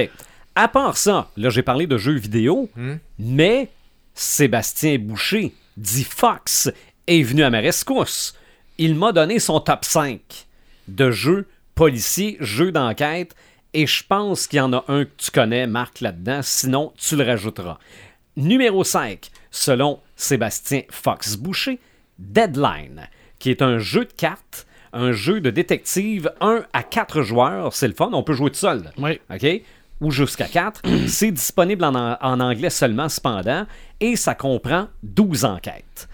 Au numéro 4, Hostage Negotiator. Évidemment, c'est disponible en anglais, mais ça, c'est un jeu de cartes et de dés. Pour un joueur, on joue au négociateur d'otages. Parce que ça aussi, ça fait partie du monde policier. Ben oui. Numéro 3, Lettre à Whitechapel Oui. sur les traces de Jack l'Éventreur. Ça, je pense que c'est plus board game parce que là, tu as vraiment là, un plan puis des pions et tout Tu ça. cours après Jack. C'est ça. Euh, c'est un jeu de stratégie, 2 à 6 joueurs. Un joueur est Jack Ouais. et les autres joueurs sont les détectives qui tentent de l'arrêter. C'est anglais-français, il n'y a pas de problème. C'est pas évident. OK, numéro 2, je pense que c'est celui-là que tu connais. Ben, en tout cas, que tu connais en plus. Sherlock Holmes, détective conseil. Je l'ai à la bibliothèque. C'est celui-là que tu m'as montré quand je suis allé à ta bibliothèque. Ben, c'est un jeu dans le style jeu dont vous êtes le héros. 1 à 5 joueurs, disponible en anglais-français. Un jeu hors du commun qui vous invite à résoudre des enquêtes à la manière de Sherlock, Watson et compagnie. Toutes les joueuses et tous les joueurs forment la même équipe et, aident du plan, euh, euh, et à l'aide du plan de l'onde des journaux et de leurs neurones, lisent une histoire par petits bouts. Après chaque partie lue, ils réfléchissent et choisissent quelle partie aller lire ensuite. Pas de dés, pas de hasard, il n'y a rien. T'as rien que ton cerveau, un calepin. Moi, j'ai fait la première enquête tout seul. Le but du jeu, c'est vraiment d'essayer de répondre aux questions. Dans le fond, qui euh, a commis le, le Mhm. les crimes, avec des questions complémentaires. Et à la fin, tu te compares avec, le, avec Sherlock Holmes, parce que Sherlock Ok. Holmes, il, fait, il, il t'aide. Tu peux, tu peux demander l'aide de Sherlock Holmes, mais si tu le demandes, tu perds des points. Puis lui, il fait l'enquête de sa façon. Et toi, tu l'as fait de ton, ta façon. Et là, il y a vraiment des, des, des- des paragraphes dans, dans, dans toute Londres. Il y a des, des- vraiment des journaux que tu as à l'intérieur de la boîte pour regarder Mhm. dans les journaux. Et puis une fois que tu as terminé l'enquête, c'est par rapport au nombre de paragraphes que tu es allé lire, tu compares avec Sherlock Holmes. Dans la première enquête, moi, je suis allé voir 22 paragraphes avant de trouver les trois réponses principales, mais pas les trois réponses secondaires j'ai quand même réussi la première enquête de façon, euh, je croyais quand même assez bien. Et après ça, tu te compares à ce que Sherlock Holmes a fait. Lui, il l'a trouvé en trois. Ah ouais? Oui! Puis là, tu te dis, ouais, mais ça se peut pas. Mais là, il t'explique tout comment, Comment lui a logique, fait comment ça. lui a fait sa déduction. Puis tu te dis, mon Dieu, que Il ce gars-là est brillant. Parce que oui, tout ce qu'il fait, tu te dis, j'aurais donc dû faire ça, Mhm. faire ça, puis faire ça. C'est sûr que Dans le fond, c'est une question de logique. toute une question de logique, mais ça doit Ouais. être le fun à- à- en gang parce que t'as ça, cinq ça doit cerveaux. être plat. Non, c'est pas pa- c'est plate parce que t'es tu- tout seul, puis là, t'as ton petit calepin, il faut que mais, tu cogites. Mais là, tu mais, te grattes la tête, là. Oui, Oh, d'accord, mais la mais tu peux demander de l'aide, hein, parce que t'as Mhm. vraiment des, des- des paragraphes à l'intérieur où ce que tu vas, euh, tu vas demander de l'aide à Sherlock, tu vas demander de l'aide à quelqu'un, lui, il va te ça. pister, mais à chaque fois que tu demandes de l'aide, tu perds des points. C'est ça, mais- mais ça doit être le fun d'avoir des choses dans les mains. C'est vraiment trippant. Oui. Écoute, mais c'est cérébral à fond. Mais là. ça doit être frustrant de savoir que l'autre t'a battu en trois. Ben, bon, c'est Sherlock Holmes. Ouais. C'est le Bon, meilleur détective au monde. Ouais, c'est dur à battre, c'est- hein? C'est ça. Au moins, tu as la satisfaction de dire j'y suis quand même J'y arrivé. suis quand même arrivé, Mhm. mais euh, c'est sûr qu'à 5, 5 cerveaux, hein. Oui. Ça va être plus rapide. Ah, mais des fois, ça s'ostine longtemps. il doit avoir ce côté-là. Hum, Quand tu, tu sais, tu peux difficilement t'ostiner avec Où est-ce toi-même. qu'on s'en va, là? Dans Mhm. quelle place de Londres où est-ce qu'on s'en va? C'est là? ça. Va-tu là? Ah non, moi j'irais là. Ouais, moi j'irais plus là. Il doit y avoir cette dynamique-là que j'ai pas vécu, moi, étant Ouais. seul. Parce qu'étant Ouais. seul, On essayera dis, ça un Il moment va falloir l'essayer. oh, ouais, c'est Le- vraiment bien fait. Le numéro 1. J'ai hâte de voir c'est lequel, parce que j'en ai un dans la tête. Ouais, ben moi, moi, je, moi ces, ces jeux-là, je les connaissais pas. Là. Maintenant, maintenant, oui, là, merci Sébastien. Euh, horreur à Arkham. Oui. Batman? Non, non, Non. ça, même si ça s'appelle Arkham, ça n'a rien à voir avec Batman. C'est Lovecraft. C'est ça, c'est un jeu de cartes coopératif, 1 à 4 joueurs, disponible en anglais-français. Les 1 à 4 investigateurs ouvrent ensemble, œuvrent ensemble plutôt, euh, pour élucider des conspirations et des mystères ésotériques, d'où Lovecraft. Ouais. Chaque joueur bâtit un deck, c'est-à-dire un ensemble de cartes, autour des capacités de ce personnage. Une série de scénarios crée une campagne narrative dans laquelle un plus grand mystère est élucidé, parce qu'évidemment, quand c'est du Lovecraft, tu penses que tu passes une petite affaire, puis tu te rends compte que Il y a t'as, des euh, couches. c'est ça, tu te rends compte que tu t'es euh, mis les deux pieds dedans. Euh, chaque investigateur obtient expérience et sagacité qui lui permettent de se développer de bien des manières en ajoutant à son deck de nouvelles cartes de niveau élevé. Fait qu'avec ces cinq jeux-là et les deux jeux vidéo que je vous ai mentionnés, je pense que vous êtes capable de vous immerser dans le monde policier jusqu'au niveau 2. là. Ben, il y aurait- on aurait pu rajouter, puis ça, ça me surprend qu'on l'ait pas dit, parce que c'est probablement un des On jeux... parle de clous, là. Oui! Ouais, ouais, non, non, mais, mais- c'est mais- non, mais c'est le jeu le mais plus populaire c'est et vrai le que ça- plus joué. Ça fait partie des jeux policiers, mais en fait, il n'y a pas de police. C'est il y a les- pas. Ouais, mais il y a ben, une- c'est les une en- personnages. y Ouais, mais c'est les enquête. personnages entre eux autres. Ok, ouais, ok, ok. Ouais, je moi, c'est c'est- c'est le dilemme que j'ai eu. Ok, je C'est comprends ton pas- point de vue. Il n'y a pas Il n'y a pas un détective, il n'y a pas de policier, il n'y a pas d'inspecteur. C'est ça. Mettons, mettons qu'il y aurait eu un jeu, un jeu de table de l'Orient Express. Là, tu te dis, ben, il y a, Il y a Hercule il y a Poirot. Hercule Poirot. Ok, non, je Mais. Clou, c'est. C'est comme si il y un avait un meurtre ici dans la maison. Là. C'est un à côté. Moi, j'en ai un Ouais. jeu comme ça à la maison, ça s'appelle Au voleur. OK. Au voleur, c'est un jeu, c'était un des premiers jeux électroniques. Alors, le voleur, c'était vraiment une machine électronique. Mhm. Puis il y a un crime qui est commis dans la ville. Alors, tu as une grosse, grosse carte de la ville, puis tu joues des polices. Puis ton Ouais. but, c'est d'essayer de retrouver le voleur. Et la machine le fait bouger. OK. Alors, il commet un crime dans tel local, il va te dire tel, tel bâtisse, puis après ça, il bouge. Il fait bip bip bip bip. Ça veut dire qu'il bouge de tant de cases. OK. Mais là, t'as pas le droit de le mettre. Faut que tu te souviennes de où ce qui est. OK. Puis là, t'as- tu, parles- tu peux demander des indices, tu peux demander des choses. Des fois, il casse des fenêtres, des fois, il prend le métro, des- il se Mhm. promène. Il faut que tu essaies de, de te rendre, toi, avec ton, ton dé sur la place pour l'arrêter. OK. Si tu l'arrêtes, tu remportes la, la victoire, mais si tu Ok. l'as pas, tu te, t'es- tu te fais bannir de la police. OK. Ça, je pas tout seul. De, un- de 2 à 4. Ok, bon. Je l'ai encore, ce, ce- ce jeu-là. C'est super bien fait. C'est un jeu On vraiment attend des années 80. invitation. C'était- C'est vraiment excellent comme jeu. Hey, on, on va être occupé. Ah non, mais il f- ben, moi, ça m'intrigue beaucoup tantôt quand tu parlais de Sherlock Holmes, que tu joues tout seul pour essayer de trouver l'intrigue. Je serais curieux de voir jusqu'à. tu sais, tu, dis tout le temps, je suis assez intelligent pour répondre à toutes ces. euh. Tu sais, je veux dire, non, non, mais à quelque part, je suis- mon, mon niveau d'intelligence, il est où par rapport à Sherlock Holmes? Ça, c'est ce qui me pique ma curiosité de savoir. Ouais. Vas-tu l'avoir trouvé en 50, en 40, en 30? Tu sais, il y a ce petit côté-là, là. Il n'existe pas Sherlock Holmes en passant. Ah, je sais, Ouais.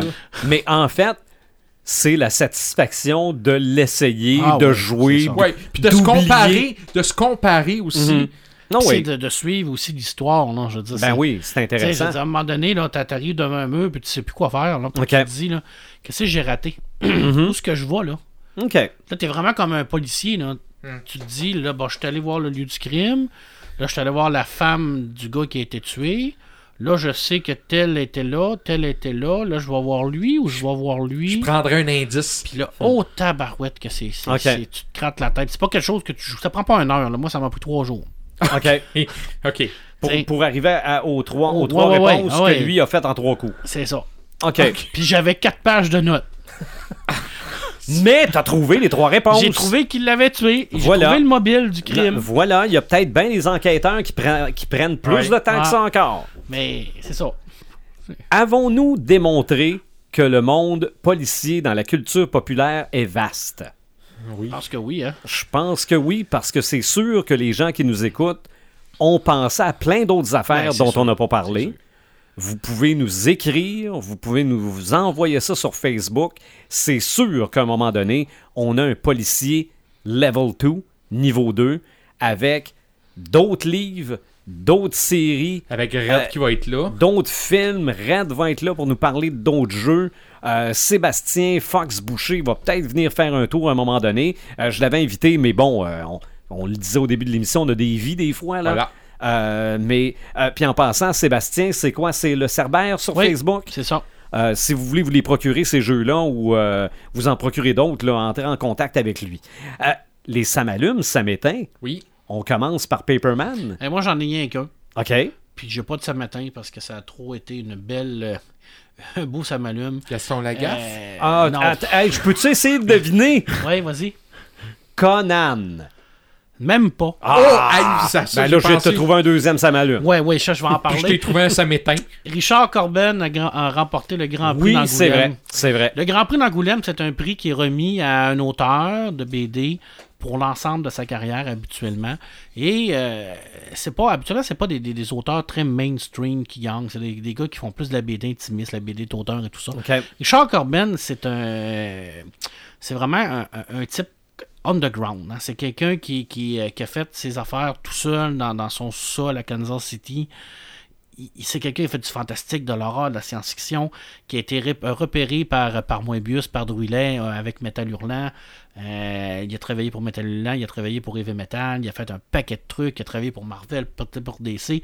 Quelqu'un qui n'est pas connu, comme nom du grand public, mais son œuvre est connue. Donc. Quand on voit les dessins de Richard Corbin, on dit ah, on a déjà vu ça dans une couverture, on a déjà vu ça là. Tu sais, quelqu'un qui est complètement atypique dans ses dessins, hein, c'est quelqu'un qui va qui, qui peut faire n'importe quoi.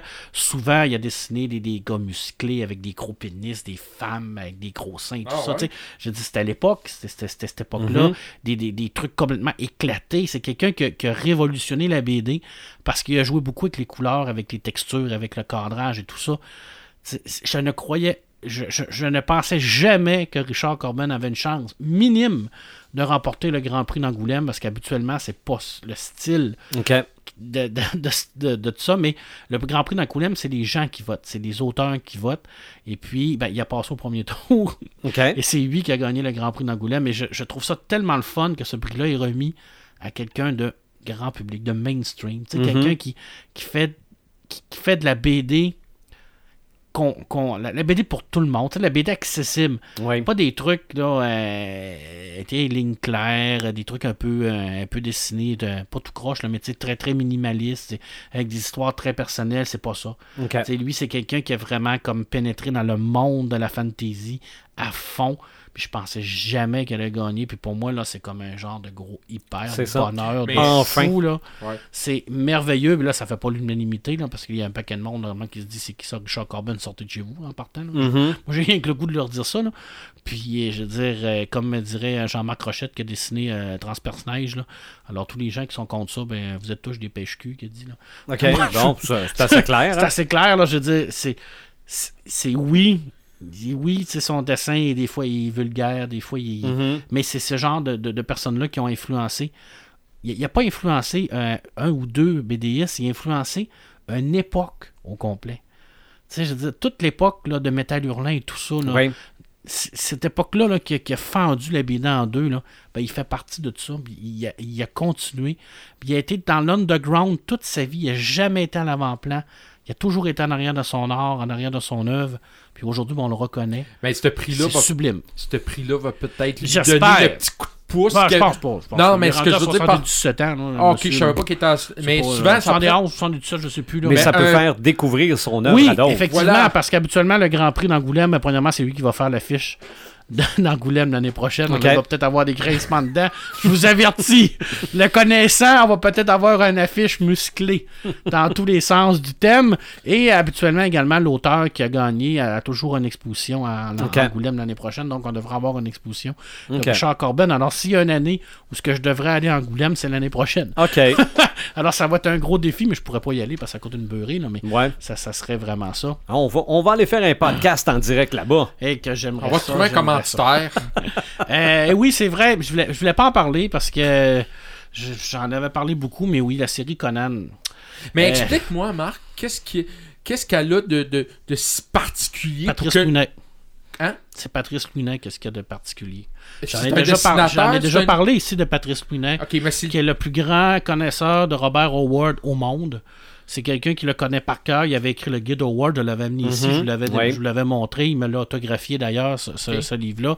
Patrice c'est, euh, c'est quelqu'un qui, euh, qui, qui- qui a, été mis en contact avec Jean-David Morvan. Jean-David Morvan, c'est un scénariste. Ça faisait très longtemps qu'il travaillait là-dessus. Alors, c'est quelqu'un de génie, Jean-David Morvan.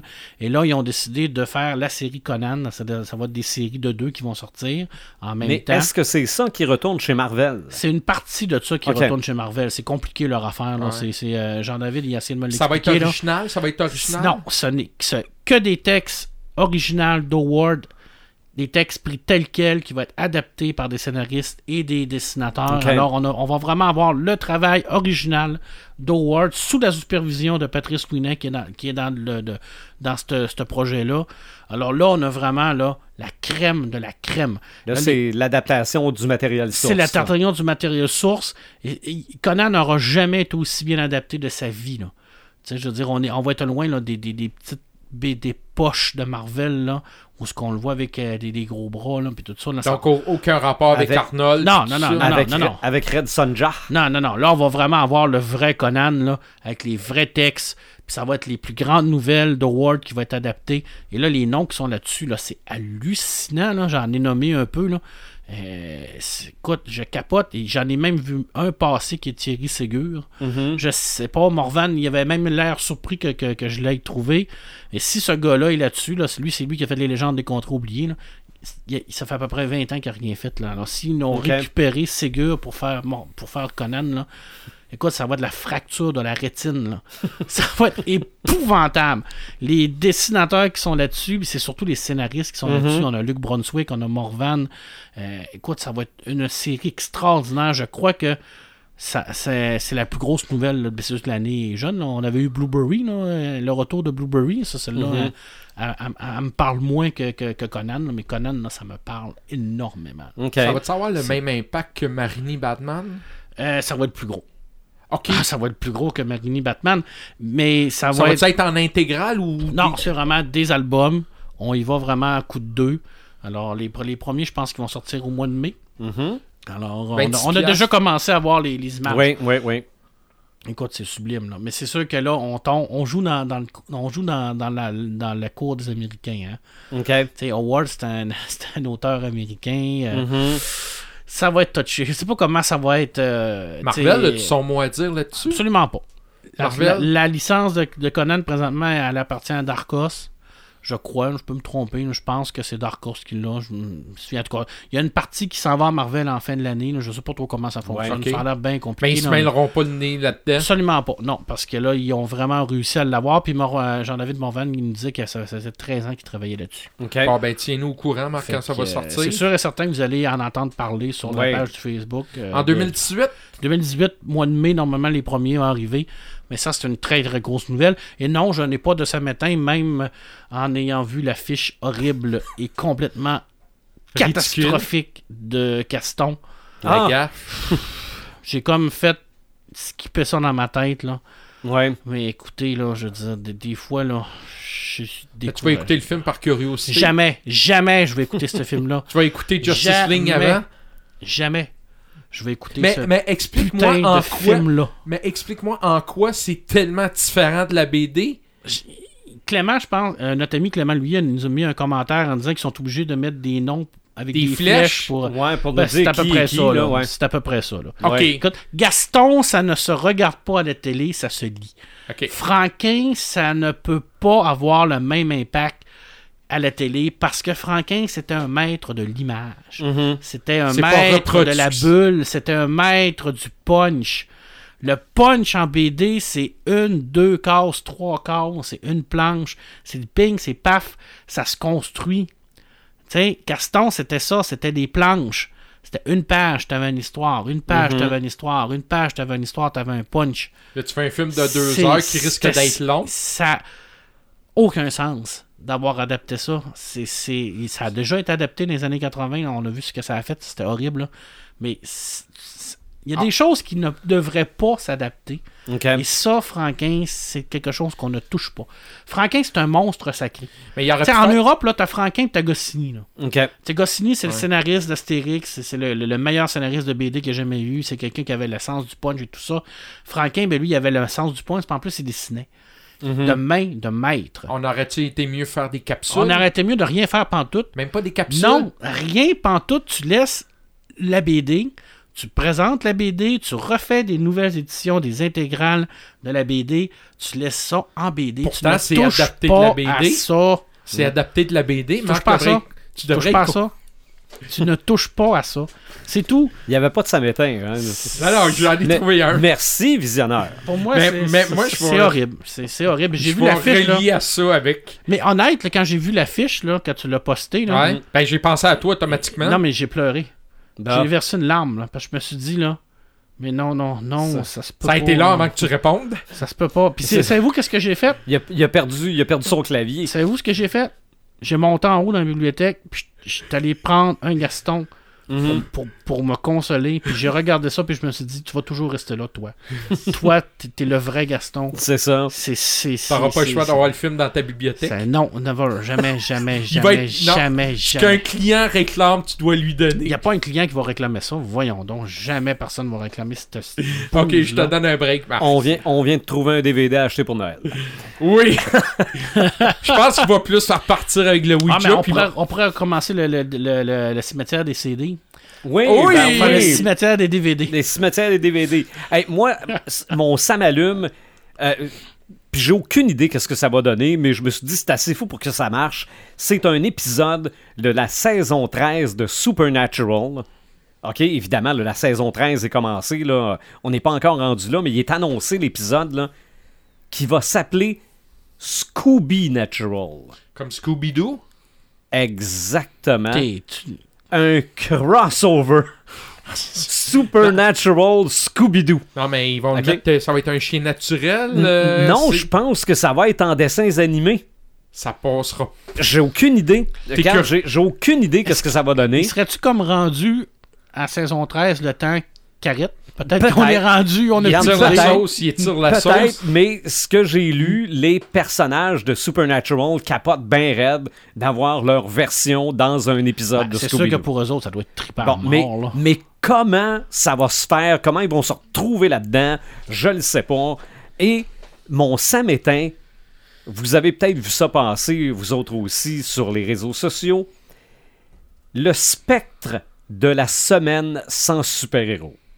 OK? Et là, je ne vise pas la personne qui a suggéré ça, peut-être à la blague. C'est-à-dire, pas de, on parle pas de super-héros Ouais, de la parce semaine. que, ben, je, je vais le nommer, de toute façon, il nous écoute, c'est Vincent, là. Euh, lui disait qu'il militerait pour ça la semaine sans super-héros. Non, mais Vincent fait ça pour rire. Non, non, je, je sais, mais ce qui m'éteint là-dedans, et lui, il n'y a rien à voir là-dedans, Vincent, là, mais c'est le fait qu'on en soit rendu là. Ouais. OK? Euh, parce que euh, il n'y a pas si longtemps, on parlait de, dans, dans tes euh, prévisions de l'année de la bulle geek qui pourrait éclater. Ouais. Euh, Puis moi, je faisais le parallèle avec le disco dans les années 70. À un moment donné, les stations de radio faisaient de la publicité en disant Soyez là en fin de semaine, on a une fin de semaine sans Bee Gees. OK? C'est, gassement rire d'eux autres. Ben, les Bee Gees ont été effacés de la carte là, après ça. Là, aux États-Unis, il n'y a plus de Bee Gees pendant au moins 10 ans. Là. Ça, ça rejoint Mais- un peu ce que Steven Spielberg avait dit aussi. Ben, c'est ça. C'est c'est un peu ce qui m'éteint. On va peut-être arriver à ça des semaines sans super-héros, mais on va continuer à avoir du hockey, on va continuer à avoir du football, on va, on va continuer à avoir les téléréalités, puis ça, on dira rien. Ben, on va continuer à avoir des super-héros. Pareil, Ben- il y en a eu dans les années 80, il y en a eu dans les années 70. Ouais. Ce que j'ai l'impression, c'était c'est que la popularité va peut-être descendre un petit C'était peu. peut-être plus par parcimonie, là. Les, les vrais de vrais, ils vont rester avec ça. Probablement. Mais je pense que en, en arrière de la blague, il y a peut-être il y a peut-être un malaise qui commence à Mais je sais s'installer. pas pourquoi ça dérange tant que ça. Je le sais pas moi non plus. Je comprends pas. La popularité, Ben non, mais regarde, le- populaire. regarde, je- ben, tout ce qui est populaire, le Le monde. football, là, c'est super populaire. OK? C'est le sport populaire. là, Oh oui. Mais Là, on arrive dans le Super Bowl. Là. Sais, Est-ce qu'il y a quelqu'un quelque part qui a fait euh, Ah, on peut-tu faire avoir une semaine sans football? Mhm. Non. Premièrement, Non. ça serait très. Ben, moi, je trouve que c'est complètement niaiseux. Mhm. Pas, pas de, pas, pas de proposer ça parce que Vincent, je sais qu'il a fait ça à la blague. Il a Non, voulu. ouais, il a ouais. voulu euh, Non, non, mais, mais, mais- il a- moi, c'est il a pas, voulu pas vraiment lui, comme. euh, sais, il a voulu, il a voulu un peu brasser la cage là, pour s'amuser. Là. Mais tu sais, moi, c'est le monde qui ont répondu. Là. Moi, super-héros, plus capable. Écoute-les plus, crise patience. Laisse les autres. Tu sais, je veux dire, moi, je suis pas capable ça. du football, je l'écoute pas, je crise patience à tout le monde. Non, ouais. Martin, il aime pas le hockey, il l'écoute pas, puis il me crise patience avec ça. C'est ça. On Je se dis, moi, là, je sac, là. Non, non, Mais mais- C'est ça. Regarde, c'est pas plus compliqué que ça, là. Moi, le baseball, je l'écoute pas. Mhm. J'ai non. des amis qui adorent le baseball. Écoutez-les, mais moi, jamais je vais aller dire. Mais là, là, chez nous, Là, avec j'ai le baseball. puis capable. Mais c'est ça qui est fatigant. Écoute-le pas, ferme ta gueule. C'est ça, qui est, Excuse-moi. c'est ça qui est fatigant parce que les gens nous ils veulent nous influencer. Et ça, à un moment donné, arrêtez de nous influencer. Laissez-nous donc avec nos bebelles. Moi, j'aime ça, Ouais. jouer avec ces bebelles-là. Si toi, t'aimes pas cette bebelle-là, ben, va en prendre un autre, va jouer ailleurs, mais viens pas me dire que ma bebelle est plate parce que ta tienne est meilleure. S'il vous plaît, un peu de respect. Et je- moi, tant, dans ma tête, tant qu'il va y avoir des super-héros, tant que ça va marcher, on Hey, va moi, je prendrais une semaine sans Instagram avec les maudits influenceurs poches qui servent à rien. Ben oui. Tiens, Ben oui. tiens, ça sert à rien, moi. mais Les, les, Attention, les- t'as un gars sur Instagram, les, les petites madames et les petits messieurs qui, qui, qui postent leurs affaires sur Instagram en disant 19 choses que moi pour mes 19 ans, là, que ça a 3 500 000 vues. Là. Moi, ça ça. m'intéresse pas ce que je dis. Hey, on fait. Non. On ferme moi, Instagram. moi, ça m'intéresse pas. Puis il y a des gens qui s'intéressent. Tant Tant mieux ça répond à Ah un ouais. besoin. Mhm. Ce besoin-là, il est comblé pour ces gens-là. Il y a des gens qui ont pris la balle au bon puis qui ont dit il y a un besoin, moi je, je- je vais faire, je vais combler ce besoin-là. C'est ça. Et La- voilà, la tout le monde La est recette heureux. du succès. Tout le monde est heureux. Mhm. Alors, t'aimes pas ça? Passe à autre chose. Passe à autre chose, mon homme. Bon, voilà. Merci, Sylvain. Hein? Euh, T'aimes Un pas, ça, deuxième t'aimes pas ça, le film de Gaston? Tu passes à autre chose. Passe à autre chose. Mais le monde qui va aimer ça, qui vont aller le voir, j'ai rien contre ça. C'est Mais vrai. moi, j'irai pas le voir. Regarde Justice League, je suis pas allé le voir, je l'ai pas vu. J'ai pas dit un commentaire sur ça. Puis le monde qui me disent qu'ils ont aimé ça, Tant ben, mieux. tant mieux, vous Tu avez faire ta trippé. propre opinion. Tu vas faire ta C'est propre ça. opinion. C'est pas peur, il a trouvé deux samétins. Mais je Ben n'écouterai pas, Gaston. Visionneur, toi, t'as un- ça m'allume, ça m'éteint. J'en ai deux de chaque. OK. Euh, le premier, je vais commencer. Puis ça, c'est plus euh, une satisfaction personnelle. C'est concernant les Razzie Awards. OK. Cette année, la 2017, j'ai chialé sur trois films euh, où j'étais vraiment là, j'aimais vraiment pas. Emoji, Mhm. Baywatch où que j'ai planté et ma montée de lait que j'ai faite de Transformer en disant que c'était plate en dormant. Et ben ces trois films-là se retrouvent dans les pires films de l'année. Donc, je me suis un petit peu pété les bretelles. Je me suis permis de, de... Ouais, ben finalement, c'était pas si pire que ça. Effectivement, ces trois films-là méritent d'être là. On dira ce qu'on voudra. Dans le cas de Transformer, c'est juste plate, décevant que ça ait pas marché. Bah, Mais dans le cas de Baywatch et de Emoji, ben tant pis pour ceux qui ont investi de l'argent puis que, que ça a juste fait du Je suis allé le voir avec ma fille, elle, adorait ça. Emoji? Oh, c'est correct là. C'est correct, t'as le droit. Mais moi, c'était pas ce que j'aimais, j'aimais et ça s'est retrouvé là. Donc j'étais bien content là-dessus. Le deuxième ça m'allume, c'est la série Elix euh, qui est à Netflix, qui était au départ à euh, Sci-Fi. OK.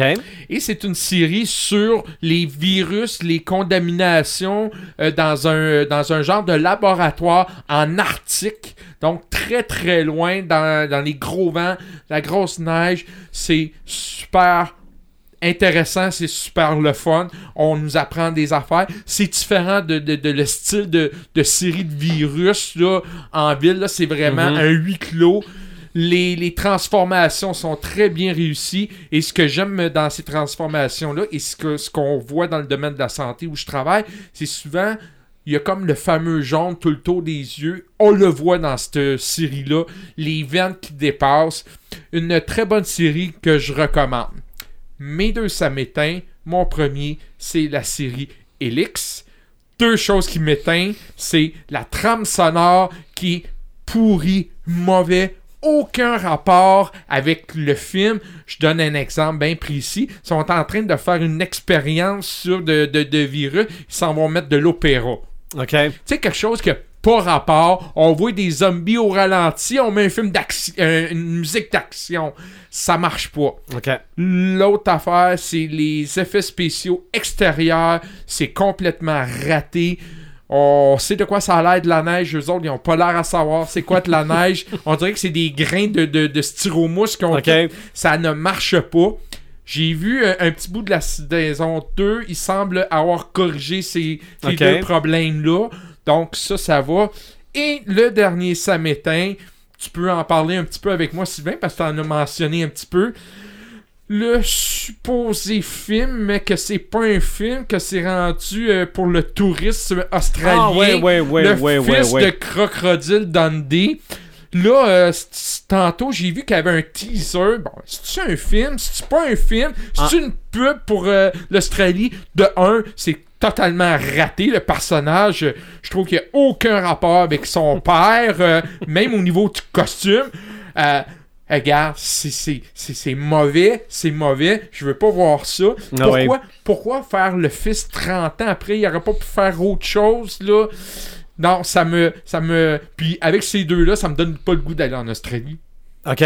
Mais malgré qu'on n'a pas vu Le film. l'ensemble, Ben, ça, on a ça, vu- ça devrait être dans le Super Bowl. C'est sûr que moi, le- Est-ce que c'est un film ou une Non, non, non. de C'est une campagne c'est de pub. c'est une campagne de. Ce, ce serait une campagne de pub pour Tourisme Australie. Mais il n'y a rien de clair.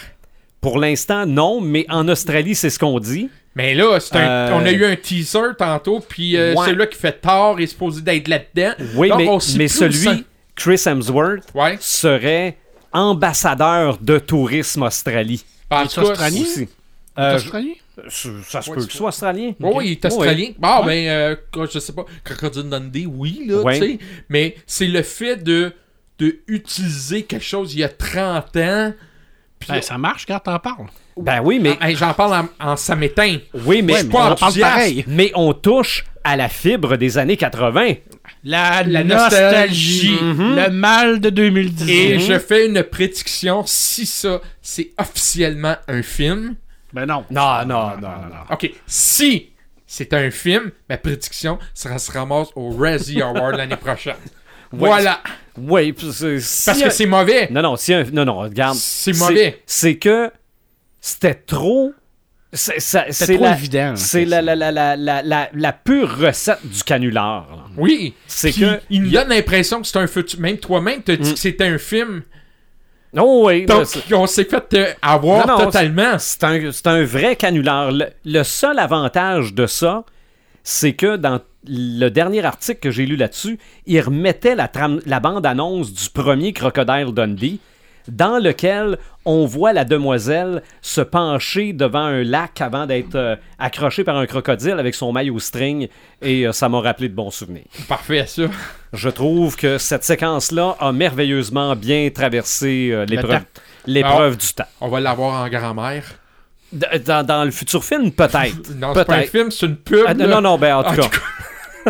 Non, non, mais, mais, mais Paul Hogan, qui est l'acteur qui faisait Crocodile Dundee, Y a-tu et donné- peut-être, non, non, mais peut-être dedans, on le sait pas, on, va, décédé, on devrait le voir au Super Bowl. Mais y a-tu le- donné la son campagne de pub.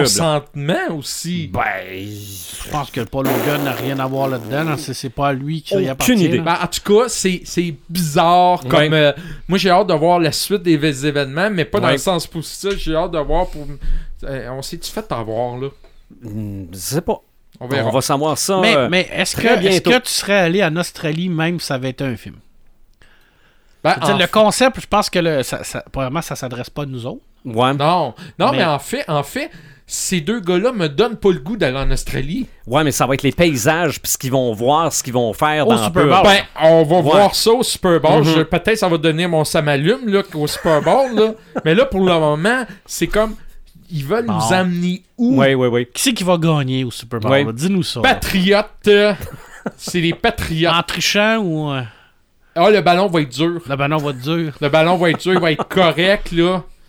Je t'invite, Marc, en passant à m'écouter, je vais t'expliquer le règlement. Je connais Ok. les règlements. J'ai écouté le Super Bowl des années, des années de temps. Puis t'aimes pas ça? Non, j'ai jamais aimé ça. Moi, ce que j'aime. parce que c'est t'aimes un la événement. mi-temps. T'aimes la mi-temps. C'est un événement et la mi-temps. effectivement. C'est qui la mi-temps cette année?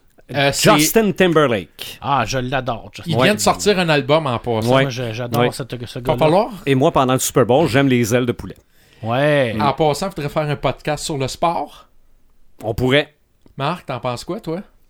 Hein, la, la, Il la- répond pas. l'alma- l'almanach du sport, là.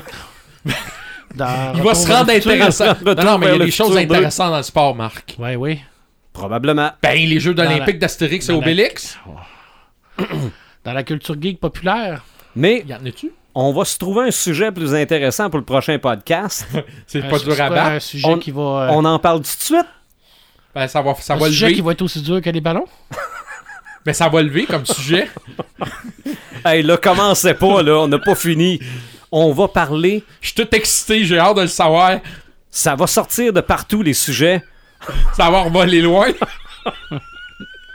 Vas-y, dis-le, dis-le, on, te par- on, on parle plus. Dans deux semaines, Ouais. nous serons près de la Saint-Valentin. Nous voulons tenter de parler de sexe dans la culture populaire. Euh, c'est pas le- L'érotisme. Érotisme. Euh, Bon, d'érotisme, ok, Mais ça, d'érotisme. mais ça, c'est comme fantasy, fantasy, Ouais. magie, illusion, space opéra, science-fiction. Là, c'est sexe, érotisme. Faut falloir, L'érotisme faut- dans la culture geek est populaire. C'est ça, exactement. faut falloir démêler Les, ça. les, les rapports proches, proches, proches entre les protagonistes. On peut-tu dire ça comme ça? On va dire ça comme ça. Ouais. Podcast numéro 42. À bientôt.